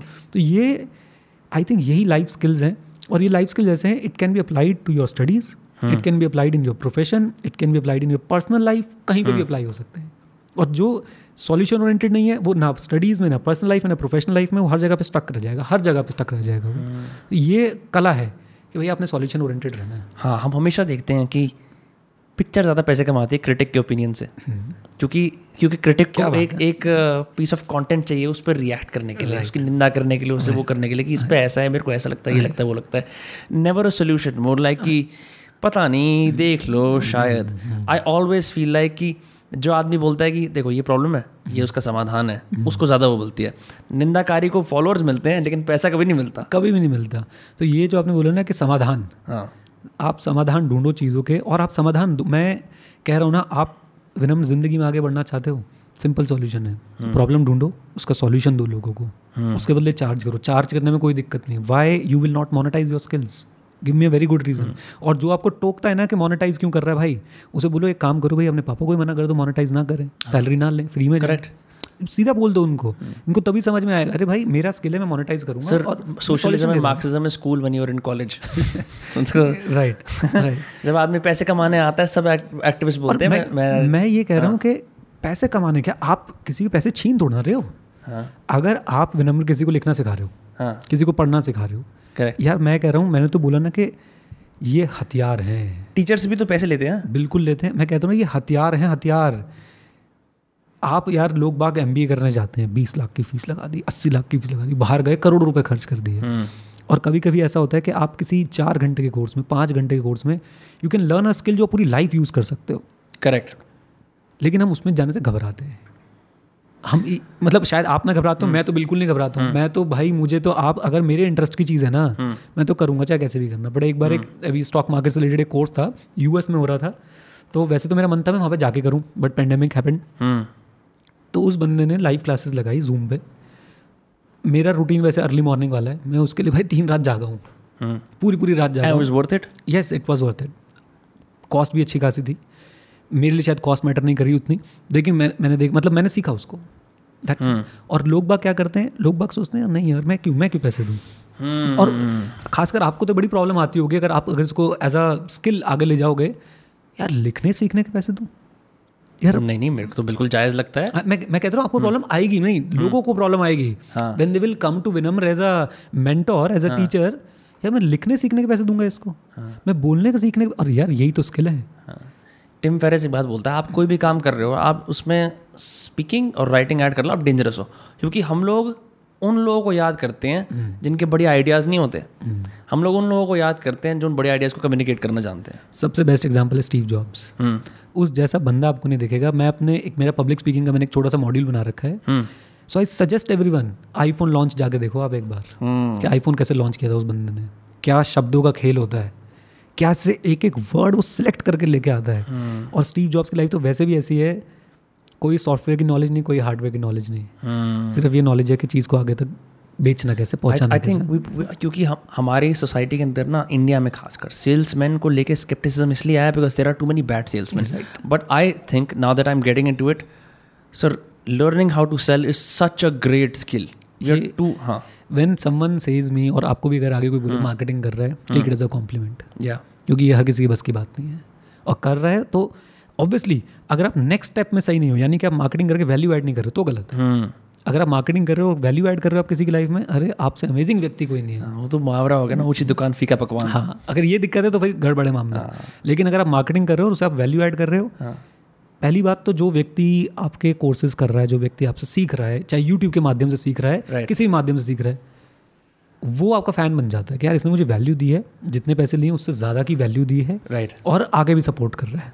राइट, परेशानी उसको होती है जो आपसे जुड़ा नहीं है, वो कहता है यार इसने तो इसको वैल्यू दे दी, मुझे वैल्यू दी नहीं। तो ये एक फोमो भी हो जाता है लोगों के मन में। ये भी एक सिचुएशन बन जाती है। सर जैसे अब हम इससे पहले बात कर रहे थे पर्सनल फाइनेंस की, खास बात कर रहे थे, तो आपने ये बोला कि बहुत सारे ऐसे लोग, मैंने खुद नोटिस करा है कि अब ना सडनली एक जो फोमो आ रहा है वो इसलिए आ रहा है कि यार तुम्हें स्टॉक्स के बारे में नहीं पता, तुम्हें इन्वेस्टिंग के बारे में नहीं पता। 18-20 साल के, 25 साल के लोग बोल रहे हैं ये पर्सनल फाइनेंस करने का ये तरीका, ये तरीका है। और मैं तो खैर मैं राइटिंग भी इसलिए सिखाता हूँ क्योंकि मुझे पता है कि 24 साल के मोटिवेशनल स्पीकर को गाली मिलेगी, कोई नहीं बनना चाहता। ठीक है, बहुत बहुत एक आप वो जो होता है ना, सिर्फ बलून होता है उसमें पिन मारो फट जाएगा, ये वाला। तो मेरे को थोड़ी थोड़ी फीलिंग ऐसी आती है कि भाई अभी पैसा नहीं है तो मैनेज किस चीज़ को कर रहे हो, क्या सिखा रहे हो, आपकी इस पर क्या राय है। और लाइक ऑनेस्टली अगर लोगों को अपनी इनकम सोर्सेज जनरेट करनी हो लाइक 20s के अंदर अपने, या अगर वो 16-18 साल के हैं, is it worth it to like start watching personal finance videos, या स्टॉक मार्केट में कैसे इन्वेस्ट करना है, लाला जो आपने इसी बात पे बोल रहा हूँ क्योंकि आपने पहले कहा लोगों को अर्न नहीं करना पैसा, मतलब मेहनत करके, उनको बस ये कि घर बैठे बैठे मिल जाए। सो पहली बात कि अवेयरनेस तो होनी चाहिए, बट अब हो क्या गया ना कि यूट्यूब भी ना बहुत ओवर क्राउडेड हो गया है। फाइनेंस के क्रिएटर्स आपको बहुत सारे मिल जाएंगे, ऑथेंटिसिटी किसी की हमें पता नहीं है कि उसने खुद कितने पैसे डाल रखे हैं। मैं अगर आपको बोल रहा हूँ कि भाई आप ये करो तो मेरी स्किन इन द गेम क्या है, करेक्ट। ये एक इतनी दिक्कत वाली बात हो गई है। और हुआ क्या है ना, आपने बुक पढ़ी, आपने भी एक लेक्चर बना दिया मनी के ऊपर, no one is going to ask विनम तुमने कितना इन्वेस्ट किया है, correct, no one is going to ask. तो ये प्रॉब्लम हो गई है। Awareness is very important, basic awareness. और जिसमें पता है मैं हमेशा सबसे पहले क्या बोलता हूँ, आपने बहुत एक अच्छा क्वेश्चन पूछा भैया, पहले ना ये सोचो कि आपकी एक्टिव इनकम कहाँ से होगी। People are going crazy about passive income, वो ये सोच रहे हैं कि passive income comes from active income. अगर मेरे पास बहुत सारा पैसा ना होता तो मैं इन्वेस्ट क्या करता, लड्डू, सिंपल सी बात है। तो आपकी एक्टिव इनकम होना बहुत ज़्यादा ज़रूरी है। और एक्टिव इनकम कैसे होगी विनम्र, हम सब ने भी जो डिस्कशन किया, आपके स्किल से होंगी, आप जो सीख रहे हो, आपने जो कॉलेज में सीखा शायद वो नहीं, आप कैसा बोलते हो, कैसा पढ़ते हो, कैसा लिखते हो, आपके पास टेक्निकल स्किल्स क्या है, आप उनको कैसे बेच पा रहे हो, इससे होगी आपकी active income. Then next phase come कि आपने उसे इन्वेस्ट कहाँ करना है, आपने उसको संभाल के कैसे रखना है। तो हम क्या कर रहे हैं, हम फर्स्ट फेज को देख ही नहीं रहे हैं, हम सीधा क्या देख रहे हैं, सेकंड फेज। और एक्टिव इनकम में भी people are running for short term things, affiliate marketing करूँगा, right. Again there is nothing bad in it, provided that अपना करियर सेक्रीफाइस नहीं कर रहे हो। इसके लिए कोर करियर अपना, या तो आपने बोला कि भाई मैं तो एफिलिएट मार्केटर ही बनूंगा, और मैं दुनिया का सबसे अच्छा एफिलिएट मार्केटिंग वाला बंदा बनूंगा, मैं अपने शहर का, अपने देश का, अपने पूरे वर्ल्ड का सबसे बेस्ट बनने वाला हूँ भाई, मैं धीरे धीरे करके बढ़ता जाऊँगा, बहुत ही बढ़िया, आपसे अच्छा कोई व्यक्ति नहीं है, करो। लेकिन आपका एक ड्रीम है कि यार आप ना सीए करना चाह रहे हो, मैं सीए का एग्जाम्पल लेता हूँ, करेक्ट। फिर आपने साथ में जो है साइड हसल के नाम पे आपने एफिलिएट इनकम भी, अपने एफिलिएट मार्केटिंग भी शुरू कर दी, अपना यूट्यूब चैनल भी शुरू कर, साइड हसल के नाम पे। अब आपकी सीए बहुत दिक्कत में आने वाली है, बहुत ज़्यादा दिक्कत में आने वाली है। आप साइड इनकम कैसे करो, उससे रिलेटेड कुछ काम करके। जैसे कि मुझे शुरू से टीचर बनने का लग गया था कि भाई मुझे टीचर बनना है, मुझे पढ़ाना है, तो मैंने सीए के साथ थोड़ा बहुत पढ़ाना शुरू कर दिया। और क्या हो सकता है, आप सीए के साथ थोड़ा सा कंसल्टेंसी देना शुरू कर सकते हो। आप अपने फील्ड से रिलेटेड काम कर रहे हो ना, आप जो भी सीखोगे वहाँ पे अप्लाई होगा बहुत अच्छे तरीके से, राइट। और आपकी पढ़ाई भी, आपका जो कोर है वो भी सेक्रीफाइस नहीं होगा, राइट। तो पहली कोशिश तो ये होनी चाहिए कि एक तो हमने एजुकेशन को इतना अंडरमाइन कर दिया है ना, इतना डिमीन कर दिया ना हमने, अरे पढ़ाई लिखाई से कुछ नहीं होता, वही कि कॉलेज ड्रॉप आउट ने देखो क्या कर दिया। ये बहुत फेक चल रहा है। आज भगवान ना करे किसी घर में कुछ हो, आप चले जाओगे किसी ऐसे व्यक्ति के पास जिसने डॉक्टरी की पढ़ाई पूरी नहीं करी है, बीच में छोड़ के आ गया था, बट आप चले जाओगे, नहीं जाओगे, उसके बाद लाइसेंस भी नहीं होगा प्रैक्टिस कर, राइट? अच्छा हाँ, उस तरह से आप you look for the best most degree वाला जो बंदा, डिग्री वाले से भी ज़्यादा एक्सपीरियंस होगा डिग्री के साथ, राइट। तो सबसे पहले तो हमें ये देखना है कि भाई एजुकेशन की इंपॉर्टेंस को हमें भूलना नहीं है। ये एंटरप्रेन्योरशिप इतना ऐसा हमने फैशनेबल वर्ड बना दिया ना, क्या बनेगा एंटरप्रेन्योर बनेगा। कभी देखा है एंटरप्रेन्योरशिप में क्या लगता है? मैं वो कहता हूँ कि वो TVF पिक्चर्स आया, उसने भाई सबको वो तू क्या है, तू बियर है, राइट? तू भाई मतलब बना दिया भाई एंटरप्रेन्योर बना दिया उसने सबको। मेरा तो ये भी सवाल उठता है कि अगर सभी एंटरप्रेन्योर बन जाएंगे जॉब कौन करेगा? सही बात है, कहाँ से लाओगे बंदे अपने साथ काम करने के लिए आप? और जॉब को और फॉर्मल एजुकेशन की हमने वैल्यू को ना एकदम ऐसे तुच्छ नज़रों से देखना शुरू कर दिया है। जॉब करा बेकार है। और अच्छा फिर सर एक बात और क्या होती है कि अब जैसे आप अपने लाइफ एक्सपीरियंस को एम्पलीफाई करोगे, आपको प्लेटफॉर्म मिल गया, आप बोलोगे भाई मैं तो कॉलेज नहीं गया, मैंने ऐसे करा है। मीडिया और प्लेटफॉर्म्स ये लोग विनर्स की तरफ बायस्ड होते हैं। यस, एक्सेप्शनल विनर्स की तरफ। अब जैसे रॉकस्टार है भाई जिम मॉरिसन, ये फलाना ढिमकाना, वो सब बतेरे ऐसे हैं 50 साल के हो गए हैं, बाल आधे हो रहे हैं, आज भी गिटार लेके आ रहे हैं कि हम बना रहे हैं, हम रॉकस्टार हैं। तो वो हमारे को इतना स्टंट कर देता है ना कि ये कि मेरे को एग्जैक्टली इसका लाइफ, आप अजय जैन सर की बात कर रहे थे, लाइफ एक्सपीरियंस 1 कॉपी करना है, लाइफ एक्सपीरियंस 2 कॉपी करना है, 3 कॉपी करना है, तो वो रिजल्ट मेरे को मिल जाएगा, राइट? लेकिन ऐसा होता नहीं। आप और ये आप जितनी जल्दी सीख जाओ उतना अच्छा। जैसे मेरे को समझ आ गया ये, मैं 33 साल की उम्र में फ्री हो चुका था। आई वॉज ओके यार अब तो बस, अब बताओ कहाँ घूमना है, फ्लाइट की टिकट, मुझे मज़ा ही नहीं आ रहा था वो सब करने में। मतलब मुझे गोवा का नाम से लगता क्यों जाना है यार, या मुझे कोई बाहर जाने को बोले, मुझे ना देसी भाषा में बोले मुझे मौत पड़ती है, क्यों जाना है यार, मैं पनगोट होके आया ना, वहीं पे जाऊँगा अपनी गाड़ी लेके दोबारा, वहाँ इन्जॉय करूँगा। सो ये आज की डेट में लोगों को ये सोचना है कि भाई फॉर्मल एजुकेशन और जॉब को अंडरमाइन ना करें। आपको इनकम करनी है, वेरी गुड। ये जो आपका टाइम है ना 18 से 24 साल का, ये बहुत क्रूशियल है आपके लिए। आप इसमें अगर आपके ऊपर कोई प्रेशर है पैसे कमाने का, तभी आप इस तरफ उस तरफ भागें। अदरवाइज आप अपनी फॉर्मल एजुकेशन प्लीज़ कंप्लीट कीजिए, अच्छे से कंप्लीट कीजिए। और फॉर्मल एजुकेशन कंप्लीट करने का ये बिल्कुल मतलब नहीं है कि आप सिर्फ किताबों में ही पढ़ो, आपके पास बहुत कुछ और चीज़ है सीखने के लिए, बहुत कुछ और चीज़ है। आप इंटर्नशिप्स कर सकते हो, ट्रेनिंग्स कर सकते हो, आप अपना खुद जाके जो एक्सपोजर ले सकते हो। यस, आप एक आइडिया को जो है अपने अंदर एटलीस्ट जर्मिनेट होने दो, उस टाइम पे एग्जीक्यूट हम उसे करेंगे, ज़रूर करेंगे, अच्छे से करेंगे। बट यही सोच लेना कि भाई मैं तो बना ही एंटरप्रेन्योरशिप के लिए हूँ, उसने भी ऐसा किया था मैं भी ऐसा करूँगा। और मैं यहाँ पे किसी को डीमोटिवेट करने की कोशिश नहीं कर रहा, मैं बहुत प्रैक्टिकल चीज़ बताने की कोशिश कर रहा हूँ। फॉर्मल एजुकेशन अपनी करो, साइड इनकम आपकी एजुकेशन से रिलेटेड कुछ है, वेरी गुड, करो। अगर आपका फ्री समय है उसमें आपको साइड इनकम करना चाहते हो, जैसे कि मैं आपको बताता हूँ यार, मैंने ये भी काम किया है कि 300 रुपीज़ पूरे दिन के मिलते थे और रिलायंस के स्टोर में जाके बैठना होता था, ग्रे कलर की टी शर्ट बैठ के, उनका नया नया इंटरनेट कार्ड आया था, उसके बारे में समझाना था। बट कब? जब मेरी कॉलेज का ऑफ था, समर हॉलीडेज। क्या सीखे होगे आप सेल्स के बारे में? अरे मैंने कॉल सेंटर में काम किया एयरटेल के। GPRS एक चीज़ होती थी, पता नहीं, मुझे याद है, जनरल पैकेट रेडियो सर्विसेज। तो मैंने उसमें लोगों ही इंटरनेट होता था हमारे टाइम का, वो GPRS आते ही, अरे भाई क्या बात है। मेरे को याद है अनिल कपूर की कुछ मूवी आई थी, कुछ 99 रुपये की गेम आती थी उनके स्पेशल फोन के अंदर, तुम डाउनलोड कर सकते हो, वो आपके बिल में करता था, वो GPRS से डाउनलोड होती थी। एग्जैक्टली। तो वो उनकी मेरे को सेटिंग्स करानी होती GPRS की, कहाँ पर जाके क्या लिखना है, IP एड्रेस क्या आना है। सो उस तरह की जॉब मैंने की है, लेकिन कब की है? मैंने तब की है जब मेरे कॉलेज का ऑफ था। कॉलेज ऑफ हुआ अप्रैल में, तो भाई मई जून जुलाई के लिए मैंने ये जॉब कर ली। उसमें अलग एक्सपीरियंस है यार, वो अलग रस है, मैं उसके लिए कभी किसी को मना नहीं करूँगा। बट आप एक फुल टाइम बिजनेस शुरू कर दोगे ना जब अपने एजुकेशन के साथ, तो मुझे लगता है कि आप थोड़ा सा इनजस्टिस कर रहे हो अपने एजुकेशन के साथ, अपनी लर्निंग फेज के साथ, मोर इम्पोर्टेंटली अपने लर्निंग फेज के साथ, जब आपके आसपास एक सेफ्टी नेट है। यस। तो आप ये डिसाइड करो कि भाई मैंने अपनी फॉर्मल एजुकेशन कंप्लीट करनी है, और उसके साथ साथ मैंने अपनी फॉर्मल एजुकेशन के साथ साथ अपनी पर्सनल, जिसे मैं बोलता हूँ CPT, कम्युनिकेशन, पर्सनालिटी और टेक्नोलॉजी, ये तीनों चीज़ें जो है वो डेवलप करनी है अपने साथ में। और जब आपकी ये सारी चीज़ डेवलप हो जाएंगी, ये आपको आगे बहुत मौका देंगी, बहुत मोटा पैसा कमाने का मौका देंगी। और फिर जब आप काम करने उतरो, फिर आप किसी बारे में मत सोचो, फिर तो आप काम करते जाओ, पैसे के बारे में मत सोचो। ये बोलना, अगर कोई आज बोलता है बोलना बहुत आसान है, तो भाई मैंने तो किया है ये, आप मेरे ऊपर ये इल्ज़ाम नहीं लगा सकते कि पैसे के बारे में मत सोचो, बोलना बहुत आसान है। मैंने तो ये किया है, मैं लिटरली बता रहा हूँ, मैंने अपनी लाइफ में बहुत, अगेन मैं इसको एग्जैजरेट नहीं कर रहा, ये मेरा कोई स्ट्रगल नहीं है, मैंने एंजॉय किया है उसको, राइट?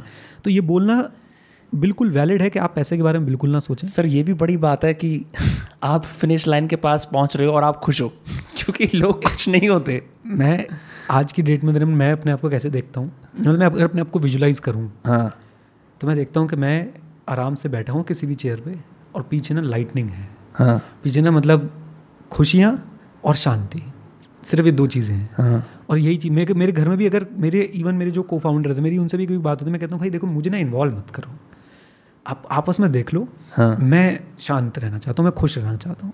तो अब मैं उस फेज़ में आ गया हूँ, राइट। एंड आपने बिल्कुल ठीक बात बोली, अगर फिनिशिंग लाइन तक पहुँचते पहुँचते आप दुखी हो तो आपने क्या ही रेस जीती यार, क्यों ही दौड़े। मैं कह रहा हूँ क्यों ही दौड़े, राइट। तो मैं तो आज की डेट में और जो मैं ढूंढ पाया, समझ पाया, I think happiness and peace, ये हैं दो इंपॉर्टेंट चीज़ें आपकी लाइफ में। हाँ। और पैसा भी ज़रूरी है, कोई ऐसा बोलते कि पैसा ज़रूरी ही नहीं है, पैसा प्लीज़ डोंट कंफ्यूज इट कि पैसा ज़रूरी नहीं है, पैसा भी ज़रूरी है लेकिन सिर्फ वही ज़रूरी नहीं है। और right. आपको जो है ultimately you are looking for happiness and peace. मैं आपको बहुत लोग ऐसे दिखा दूंगा, कहने के लिए मोटिवेशनल स्पीकर हैं, खुद के ना तोते उड़े पड़े हैं, हालत ख़राब है, रोज सुबह उठ के स्ट्रगल चल रहा है, राइट। अपने टाइम पे अपना ही कंट्रोल नहीं है। अब मेरे टाइम पे मेरा इतना ज़बरदस्त कंट्रोल है ना, आप मुझे बताओ कहाँ चलना है, कब चलना है, कितने दिन के लिए चलना है, कंप्लीट कंट्रोल है मेरे टाइम। मैं इसे बोलता हूँ इंडिपेंडेंस। और मैं मतलब डिसिप्लिन जो है ना वो बहुत इंपॉर्टेंट है आपकी लाइफ में, उस डिसिप्लिन से आपको हैप्पीनेस और पीस भी मिलती है। लोग बाग सोचते हैं कि नशे करने से हैप्पीनेस और पीस मिलती है, आई एम सॉरी। लोग बाग सोचते हैं भाई उल्टी सीधी एक्टिविटीज़ करने से आपको happiness, I am really sorry. आपको अपने डिसिप्लिन से, जब आप अपने काम से सेटिस्फाइड होते हैं ना, चाहे आप एक काम करो दिन में लेकिन आपसे सेटिस्फाइड होना, आपको हैप्पीनेस और पीस मिलेगी। मैं आपसे इस बात की बिल्कुल ऑनेस्टली बोलता हूँ, जैसे मेरे को ऐसा लगता था कि सब्सटेंसेस ड्रिंकिंग वगैरह के अंदर से ना, बहुत ही स्टूपिड बिलीफ है पर सब लोग उसके थ्रू गुजरते हैं। आप देखते हो आपके बेस्ट फेवरेट आइडल्स, राइटर्स की सबकी बड़ी अच्छी ड्रिंकिंग हैबिट थी, how drinking was associated with creativity.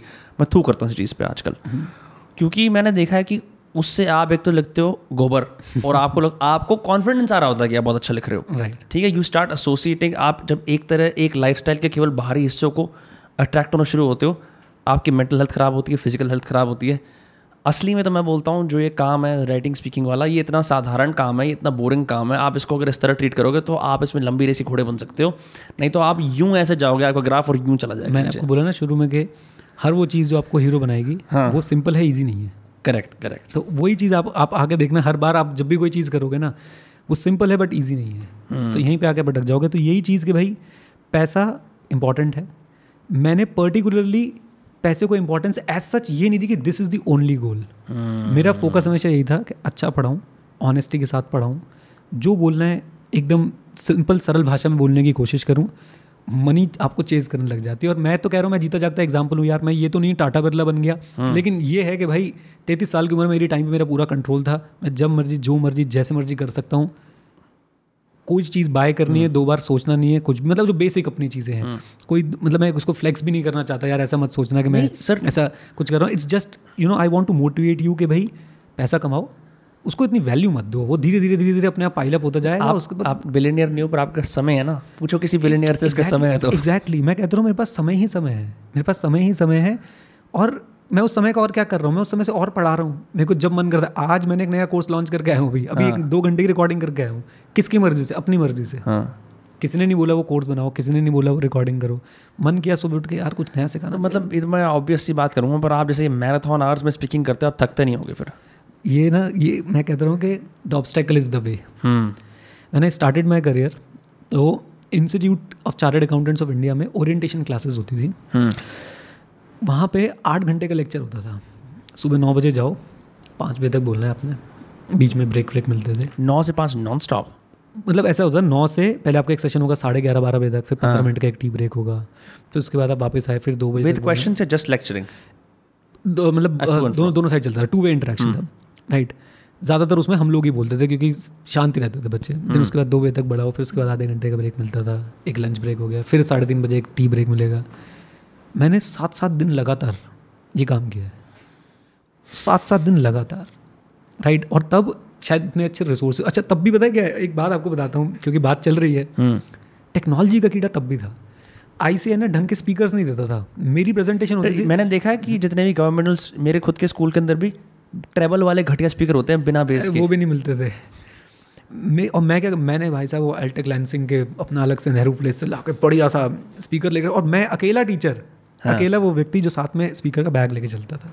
और उस समय की बात बताता हूँ आपको, प्रेजेंटर की प्रेजेंटेशन चल रही है और आपने रिमोटली उसको चेंज करना है, वो उस समय बहुत बड़ी बात होती है। 2011 में मैंने वो स्पेशली बाय किया और जब मैं वो मतलब मैं प्रेजेंटेशन भी ऐसे देता था, इट शुड बी एक्सपीरियंस, और जब एंड भी हो रही थी तो मैंने तो ऐसा उसको ड्रामा बना रखा था उसके अंदर. It's all about story telling, it's about all about के लास्ट बंदे के मन से बना चाहिए यार क्या बता के गया ये बंदा. तो मैंने वो चीज़ उसके अंदर कर रखी थी. वहाँ पर भी टेक्नोलॉजी यूज़ थी. फिर वो 8-8 घंटे 7-7 दिन जब आप लगातार बोलते हो ना, आपकी आवाज़ बदल जाती है, लिटरली आपकी आवाज़ बदल जाती है.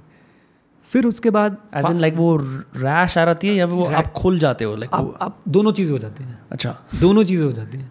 आप खुल भी बहुत जाते हो, 8 घंटे बोलना छोटी बात नहीं होती है, लगातार बोलते रहो बोलते रहो. और उसके बाद मैंने कुछ ऐसे एक्सपेरिमेंट्स किए अपनी लाइफ में. मैंने 3 दिन के बैचेस लगाए, उसमें पूरे 50 मार्क्स का सिलेबस कंप्लीट कराया. और उसमें तो लगातार बोलना नॉन स्टॉप, सुबह 8:30 बजे शुरू करता था, शाम को 5 बजे ख़त्म करता था. अलग फीलिंग थी वो.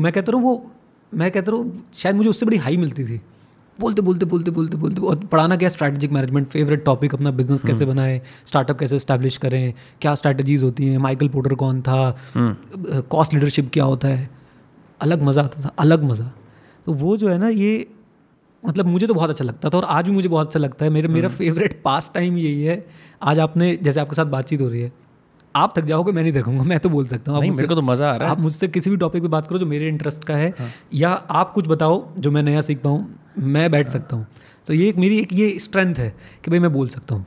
करेक्ट. और मैंने उसको बहुत अच्छे से कैपिटलाइज़ किया. अगेन हम उसी टॉपिक पे आ रहे हैं, हम बार बार. हम पता है इसमें आपकी इंपॉर्टेंस कितनी ज़्यादा है. रीडिंग, राइटिंग, स्पीकिंग हथियार है, हथियार, वेपन है. जो अच्छा बोल लेता है, जो, और अच्छा बोलने का मतलब कभी भी मैं ये नहीं समझता कि इंग्लिश में बोलो या यू नो बड़ा फैंसी वर्ड्स यूज़ करो, देसी. हाँ, मैंने एक जगह आप कुमार विश्वास को देखो ना, मैं कहता रहा हूँ कि मैंने एक जगह पे सुना था, शायद कुमार विश्वास से सुना था या योगेंद्र यादव से सुना था, कि अगर बात हिंदुस्तान में अगर बात अंग्रेजी में की जाए तो यहाँ तक जाती है, लेकिन मिक्स करके हिंदी के साथ जो देसी भाषा होती है तो वो फिर यहाँ तक जाती है. तो यहाँ तक बात पहुँचाने वाली बात होती है. और आई थिंक जो वो कर लेता है, आई थिंक उसके फिर आगे भाई वारे नहीं आ रहे. मेरे को ऐसा भी लगता है. मैंने बहुत समय तक जब पॉडकास्ट स्टार्ट करा, मेरे को पॉडकास्ट करते हुए भी 2 साल हो गए, पर आपको शायद पता नहीं होगा क्योंकि मैंने सारे इंग्लिश करे थे. इंग्लिश गेस्ट्स के सब बाहर के प्रोफेसर लिया, इधर भी. उनमें क्या होता है, उसमें मेरी इंटेलेक्चुअल स्टिमुलेशन होती है, पर बातचीत आप सही कह रहे हो, यहाँ तक की होती है. मैंने जब ये फॉर्मेट इस्टेब्लिश करा इंग्लिश वाला, भाई साहब क्या आदमी के पास इतना लेटेंट पोटेंशियल होता है बातें करने का, यू नो स्लैंग्स यूज़ करने का, जिसकी ब्रॉडकास्टिंग ही नहीं है. क्योंकि अभी भी आप तो वो ब्रेक कर चुके मोल्ड, बहुत सारे हिंदी क्रिएटर्स वो ब्रेक कर चुके मोल्ड, पर बहुत सारे लोगों को ऐसा बोलता है कि अगर मैं हल्की सी भी दिमाग की बात कर रहा हूँ ना तो उसको इंग्लिश का जायका लगा के बात करनी चाहिए. मुझे लगता है कि हम अपनी नेटिव लैंग्वेज को इग्नोर करेंगे हम वैसे ही. मैं सर, आप खुद इस बात को एक्सपीरियंस कर रहे होगे. आप अपने स्टूडेंट से पूछ के देख लेना, तुम्हें देवनागरी कैसे कितनी आती है. बहुत सारे लोगों को मात्रा लगाना नहीं आती, वर्ड्स वो भूल चुके हैं कि क्या कहते हैं. अजीब लगता है. हाँ, लिखने को कोई बोल दे हिंदी तो बड़ा अजीब लगता है. हाँ, ये खत्म, ये चीज़ हमारे से खत्म. आपके कोई भी रीजन हो, आप तमिलनाडु को आप तमिल सीखोगे, राइट, पर वो चीज़ खत्म हो रही है. उसका दुर्भाग्य, जैसे मैंने वर्ड दुर्भाग्य समाधान भी यूज़ करा ना, यार बड़ी कूल हिंदी है. बेसिक्स है ये बेसिक्स है. एग्जैक्टली. मेरी दादी हिंदी की टीचर थी स्कूल में, तो इसलिए मेरा इंटरेस्ट रहा. मेरे घर पे सब गुजरी बोलते हैं, स्लैंग बोलते हैं, तो सुन सुन के भाषा का बनाना तोड़ना मेरे को इंटरेस्टिंग लगा. पर अगर आप वही बिल्कुल नहीं करते, फिर बोलते हो यार मेरी हिंदी बड़ी कमज़ोर है पर मेरे को इंग्लिश सीखनी है. आप कहाँ के हो, आप हिंदी की हो यार, आप इंग्लिश की हो, आप कहीं के भी नहीं हो. कैसे रिलेट करोगे? आपको बैठना ही पड़ेगा फिर अपने हम उम्र लोगों के अंदर, क्योंकि आप जैसी समाज में बाहर जाओ कोई आपसे बात करेगा, आप नहीं कर पाओगे बात. आपको ओह वो that man on the street is time, आप ऐसी खाली बातें करोगे. Right right right. तो इस सेंस के अंदर मैं तो आज इस बात से बड़ा सरप्राइज्ड हूँ कि यूजुअली क्या होता है, मेरे को अपने सारे गियर्स एक्टिवेट करके रखने पड़ते हैं कॉन्वर्सेशन के अंदर नॉन स्टॉप. या कई हर गेस्ट इतनी ओपनली बात नहीं करते बट आपके पास इतना डेकेड ऑफ स्पीकिंग एक्सपीरियंस है कि आप स्पॉन्टेनियसली बात कर सकते हो. तो इसलिए आज मैं लिसनर के चेयर में जाता हूँ बजाय एक ही सर ऐसे ये करते हैं, विच इज़ इंटरेस्टिंग. तो आप डेफिनेटली मैराथन पॉडकास्ट कर सकते हो, आई एम श्योर. 4-5-6 घंटे आपकी हाईएस्ट आज तक आपने कितना, वो एक सेशन में कितने बार बात करी है? आई थिंक 4-5 घंटे तो मैं मतलब क्लासेस में तो बोला ही हूँ, उसमें तो मतलब पता ही नहीं चलता था. और मज़े की बात पता है क्या है, हमें पता नहीं चलता था वो तो ठीक है, लेकिन ऑडियंस को ही पता नहीं चलना चाहिए. वो असली कैच होती है. और पता है मतलब चैलेंज क्या है, अभी हम लोग कर रहे हैं बातचीत, ठीक है, शायद ऐसे मुद्दों पे जो आपके ऑडियंस को पसंद आए, और जनरल अपने लाइफ के एक्सपीरियंसेस.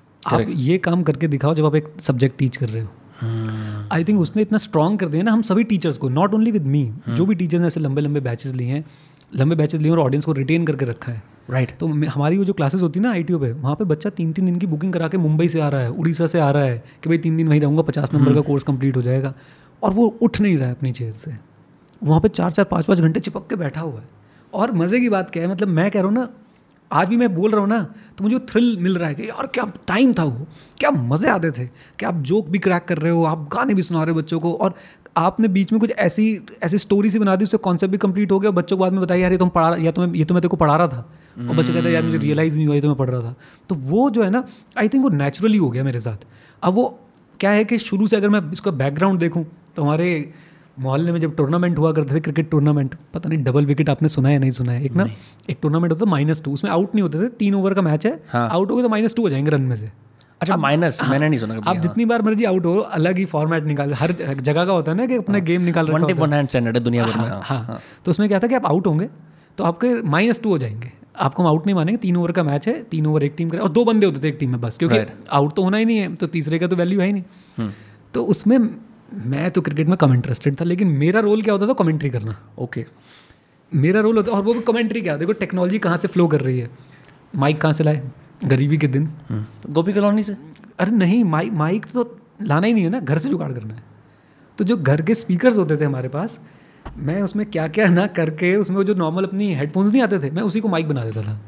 कैसे कैसे वो क्या था कि ना उसके वो ऑक्स और वो माइक के होते थे, क्योंकि इन पुराने स्पीकर्स के अंदर 2, एक रेड एक वाइट होता था, उसके अंदर खाली वायर लगती थी। यस है ना, पता नहीं क्या, मैं कहता रहा हूँ, हमारे मेरे पास एक बीपीएल अगर आप नाम याद है, बीपीएल याद है, हाँ बीपीएल के एक सिस्टम था, तो वो सिस्टम के ना माइक का और ऑक्स का वो अलग से वो दे रखा था, लीड दे रखा था। करेक्ट, तो मैं हेडफोन्स को ना माइक वाले उसमें डाल देता था, और एक हेडफोन जो है माइक बन जाता था। अच्छा, और मैं छत पे लेके बैठा हूँ, हाँ जी, और ये लगा चौका, और ये है वो है, आप समझ रहे हो उस जमाने में। तो शायद आपने रेगुलरली करा है, जब भी टूर्नामेंट होते तो मैं ही करता था, एक काम और कोई करता ही नहीं था, राइट, क्योंकि और सबको क्रिकेट खेलने में बहुत मज़ा आता था, मुझे क्रिकेट देख के उसके बारे में बोलने में जो रस मिलता था ना, वो अलग लेवल का मिलता था।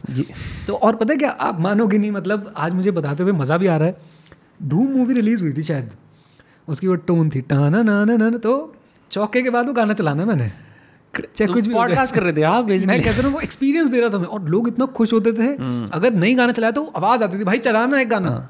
तो अब ये समझो कि वो क्रेज़ जो है ना, वो वहाँ से चलता हुआ आया, टेक्नोलॉजी के प्रति, बोलने के प्रति, बातचीत करने के प्रति, और वो बढ़ता चला गया। और मैं कह रहा हूँ ना कि अल्टीमेटली हम लोग हैं कौन, हम लोग शोमैन हैं, आप भी, मैं भी, जितने भी लोग यूट्यूब पे, हम लोग शोमैन हैं। जितने भी टीचर्स हैं, आप देखना एक अच्छा टीचर वही है जो शोमैन है। मैं एक टीचर का नाम भूल रहा हूँ, फिजिक्स के टीचर हैं, वॉल्टर नाम है उनका, यूट्यूब पे आपको मिल जाएंगे।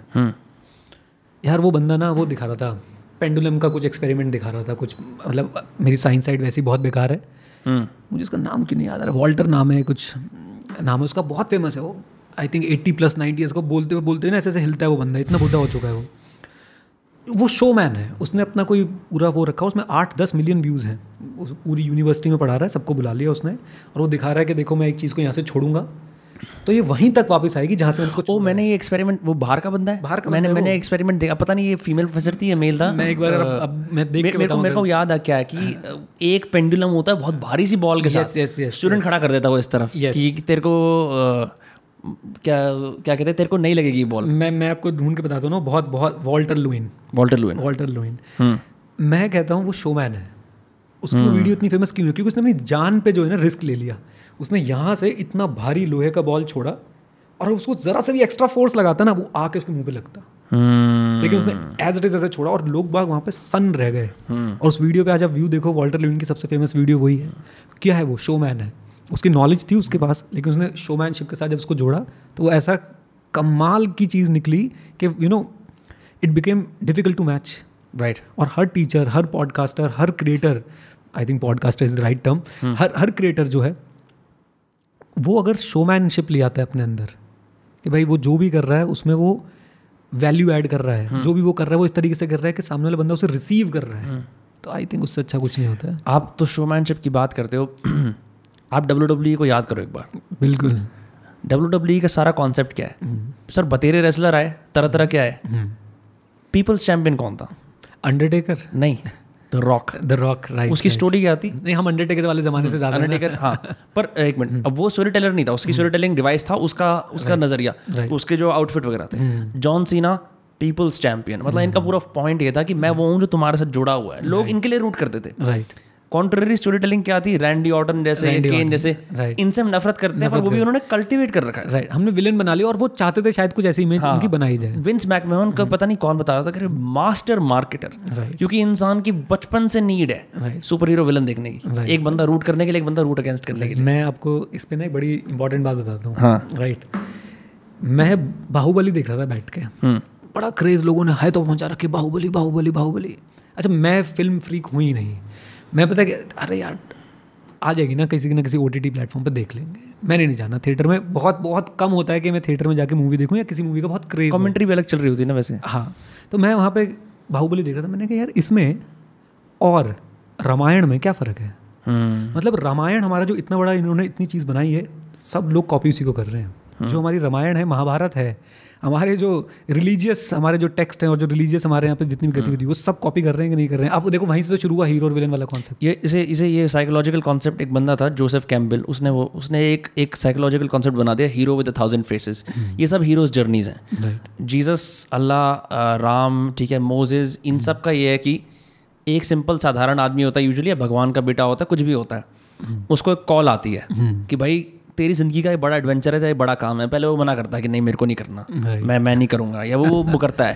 फिर उसकी डेस्टिनी में कोई ना कोई एलाय आता है, कोई बोलता नहीं करना पड़ेगा, वो फिर धीरे धीरे धीरे धीरे और एलाइज से मिलता है, छोटे छोटे ऑब्स्टिकल्स को क्लाइम करता है। फिर एक ऐसा ऑब्स्टिकल आता है, नंबर 1, राम के लिए वो रावण को डिफीट करना, किसी के लिए कुछ और।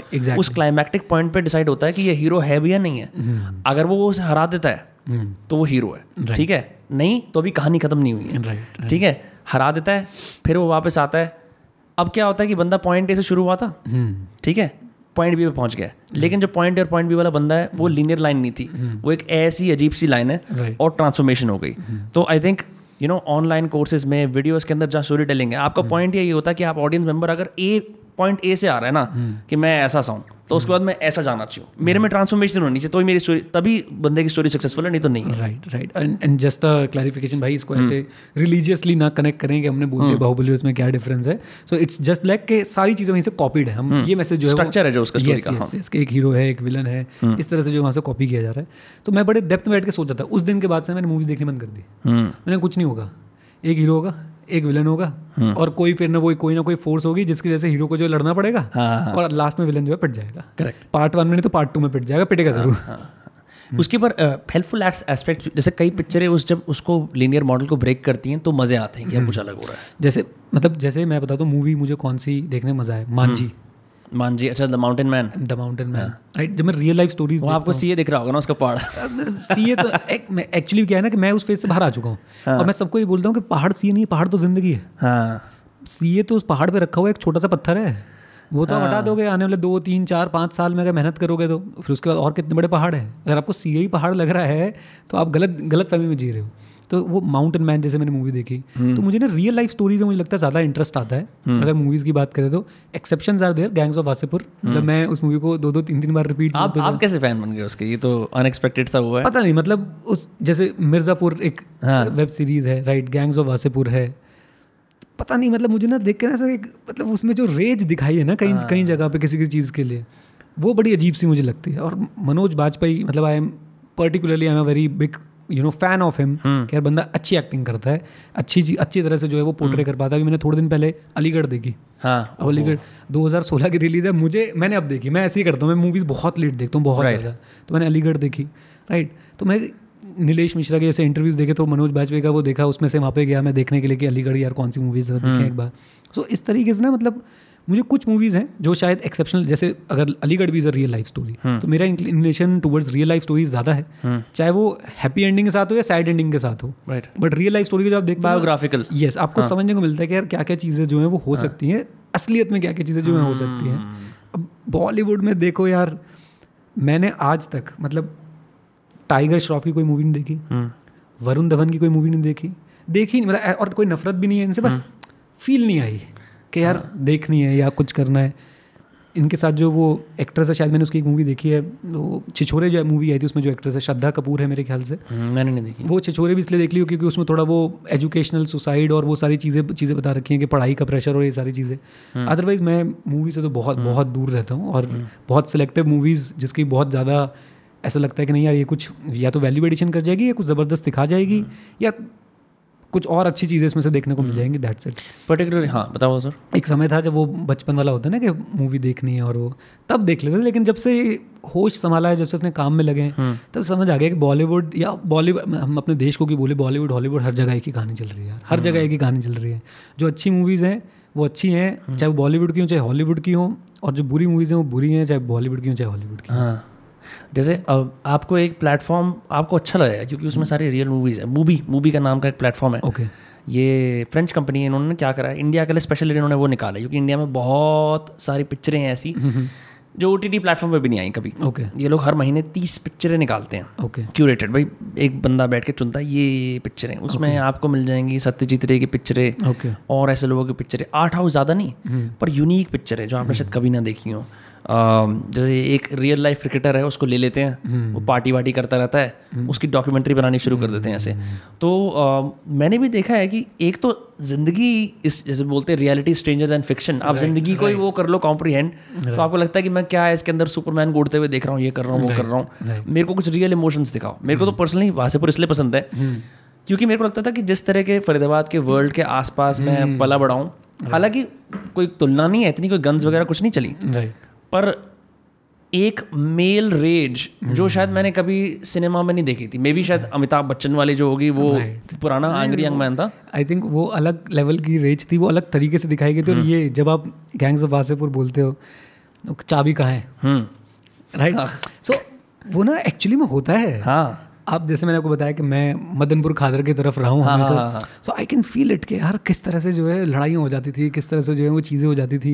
बैकग्राउंड मुजफ्फरनगर से जुड़ा हुआ है मेरा, राइट, तो आई नो कि भाई मतलब वो ना ऐसा लगता है कि यार ये ना बिल्कुल एक्चुअली में ऐसा होता होगा, और मोस्ट प्रोबेबली होता भी होगा। मतलब हम लोगों ने उस लेवल का नहीं देखा, जैसे गन्स वन्स नहीं देखे हैं, राइट, बट मोस्ट प्रोबेबली उस तरह की लड़ाइयाँ ये लोग करते भी होंगे यार, उस तरह से ये लोग चलते भी होंगे। तो अब मैं ये डिफाइन भी नहीं कर सकता कि मुझे मूवी मतलब वही मूवी का सिलेक्शन क्यों, बट ऐसा होता है ना कि किसी मूवी को आप रिपीट मोड पे देख सकते हो। कोई मुझसे बोला मैं देख सकता हूँ गैंग्स ऑफ वासेपुर, मैंने देखी है, मैं उसे 3-4 बार देख चुका हूँ दोनों पार्ट्स को, और मज़े की बात है मैं हर बार शिद्दत से देखता हूँ, ऐसा नहीं कि यार फॉरवर्ड कर करके देख लिया, अगर हर बार मैं शिद्दत से देखता हूँ। आप फैजल खान की भी जर्नी देखो, वो भी हीरोज जर्नी, उसको थोड़ी बनना था, उसको वो है अंत में जाके क्यों रोता है, राइट, कि भाई मेरे को इस काम में नहीं घुसना था, उसके तो ऑलरेडी ट्रॉमा थे, उसको दिक्कत थी, वो अपना नशे में पड़ा रहता था, बाप मर गया भाई मर गया। अब आप एक बात बताओ, दुनिया भर के अंदर अभी हम कोविड के अंदर भी कई सारे लोगों के डेथ्स वगैरह हुई और सीरियस ऐसा सीन हुआ है दुनिया भर के अंदर, ये इंडिया में कितनी आम चीज़ है। किसी के पिता का देहांत हो जाता है, उसे काम में आना पड़ता है, ऐसा काम करना पड़ता है जो आज तक नहीं करा, right. सिनेमा में दिखाया नहीं कभी किसी ने, right. है मतलब डैडी मैं काम पे जा रहा हूँ, वो उस तरह के अफलातून कैरेक्टर ज़्यादा दिखाया है, बड़ा नाम करेगा। हाँ। तो वो जो रियलिटीज़ हैं, जब हम अपनी रियलिटी स्क्रीन पे देख लेते हैं, हम बोलते हैं हमें कोई समझता है, और एंड दैट इज़ एवरीथिंग। जब हम अपने आप, तो ये आप स्टोरी टेलिंग करते हो इतनी ज़्यादा अपने लेक्चर्स के थ्रू, जब हम अपने रियल लाइफ एक्सपीरियंसेस लेके आते हैं और उनके बारे में बात करते हैं, दूसरे बंदे को कम अकेला फील होता है और वो कनेक्टेड फील करते हैं। जब आप एक्चुअली में, जब मैं अपने क्लास में बताता हूँ ना कि मेरे एक मार्क्स आया था मेरे 100 में से, तो लोग हंसते भी हैं और लोग ना जुड़ते भी हैं, यार मार्क्स तो हमारे भी कभी कभी कम आए हैं, और हम काफ़ी लोग एवरेज हैं, मैं अपने आपको एवरेज ही बोलता हूँ, तो लोग कनेक्ट कर पाते हैं कि यार मैं भी एवरेज हूँ तुम भी एवरेज हो, तो लोग कहते हैं हाँ यार ठीक है, मेरे 12th में 76 थे, सामने वाले के 76 थे, वो कहते हैं यार मैं भी कर सकता हूँ ना कुछ भी। तो वो आप जो बात बोल रहे हो ना बिल्कुल ऐसा ही है कि वो जब आप किसी से किसी की तरह बात करने लग जाते हो तो आपके साथ जरूर कनेक्ट कर जाते हो उसको। एक चीज़ और करते हैं इंडिया के अंदर, हम अपने आप को एक शहर के नाम से जोड़ लेते हैं, है ना। तो अभी हमारे यहाँ पे जिस तरह की कम्युनल एनवायरनमेंट है, हम बोलते हैं भाई हमारे शहर का ही, हमारे बीच का ही है। ये छोटी छोटी ऐसे डिवाइसेस हैं जो मेरे को लगता है कि अब जैसे मॉडर्न क्रिएटर्स अगर बजाय मतलब बाहर के यूट्यूबर्स को फॉलो करके कि जंप कट मारा ये करा वो करा, अगर हम थोड़े इस वाले एलिमेंट के अंदर जाएँ और ये चीज़ें इनकॉर्पोरेट करें, आई थिंक जो Tier 3 India, Tier 2 India OTT में ढूंढता है, right. उसे YouTube पे भी देखना शुरू हो जाएगा। मतलब मैं तो बहुत क्रिएटर्स को देखता हूँ, हाँ। जैसे कि अगर मैं कुछ नाम लेना चाहूँ, जैसे हाँ। रॉनी बाटी करके क्रिएटर है, देखा मैंने, मैं उनका बहुत बड़ा फ़ैन हूँ यार। वो बंदा एक्सपीरियंसेस डाल रहा है YouTube पे, आप किसी OTT प्लेटफॉर्म पे वो एक्सपीरियंस नहीं पा सकते हो। आप ले लो सब्सक्रिप्शन नेटफ्लिक्स का कोई सा भी वाला, लेकिन आपको वो एक्सपीरियंस नहीं मिलेगा, राइट।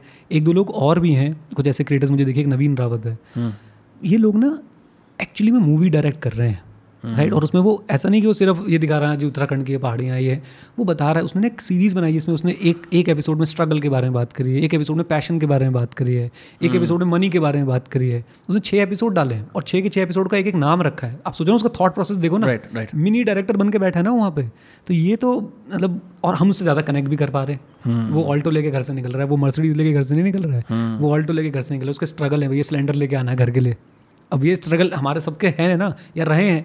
अब क्या है कि आपने देखा भाई वो तो भाई पैदा ही ऐसे घरों में हुआ है भाई जहाँ कोई काम करना ही नहीं पड़ता है, तो वहाँ से हम डिस्कनेक्ट होना शुरू हो जाते हैं और फिर इन लोगों से हम कनेक्ट होना शुरू हो जाते हैं। आई थिंक बहुत जल्दी देखना ये एक OTT platform, it's a startup idea ना हो कि यूट्यूब वालों को एक बढ़िया OTT प्लेटफॉर्म दो जो लोकल क्रिएट कर रहे हैं ताकि वो अपने, आई थिंक एक है इट्स कॉल्ड द स्टेज, वहाँ पे हरियाणवी कंटेंट चलता है बहुत ज़्यादा। ओके, डेफिनेटली लोग बाग आएंगे, इसी तरफ आएंगे क्योंकि उसमें अच्छा खासा उनको मिल जाएगा।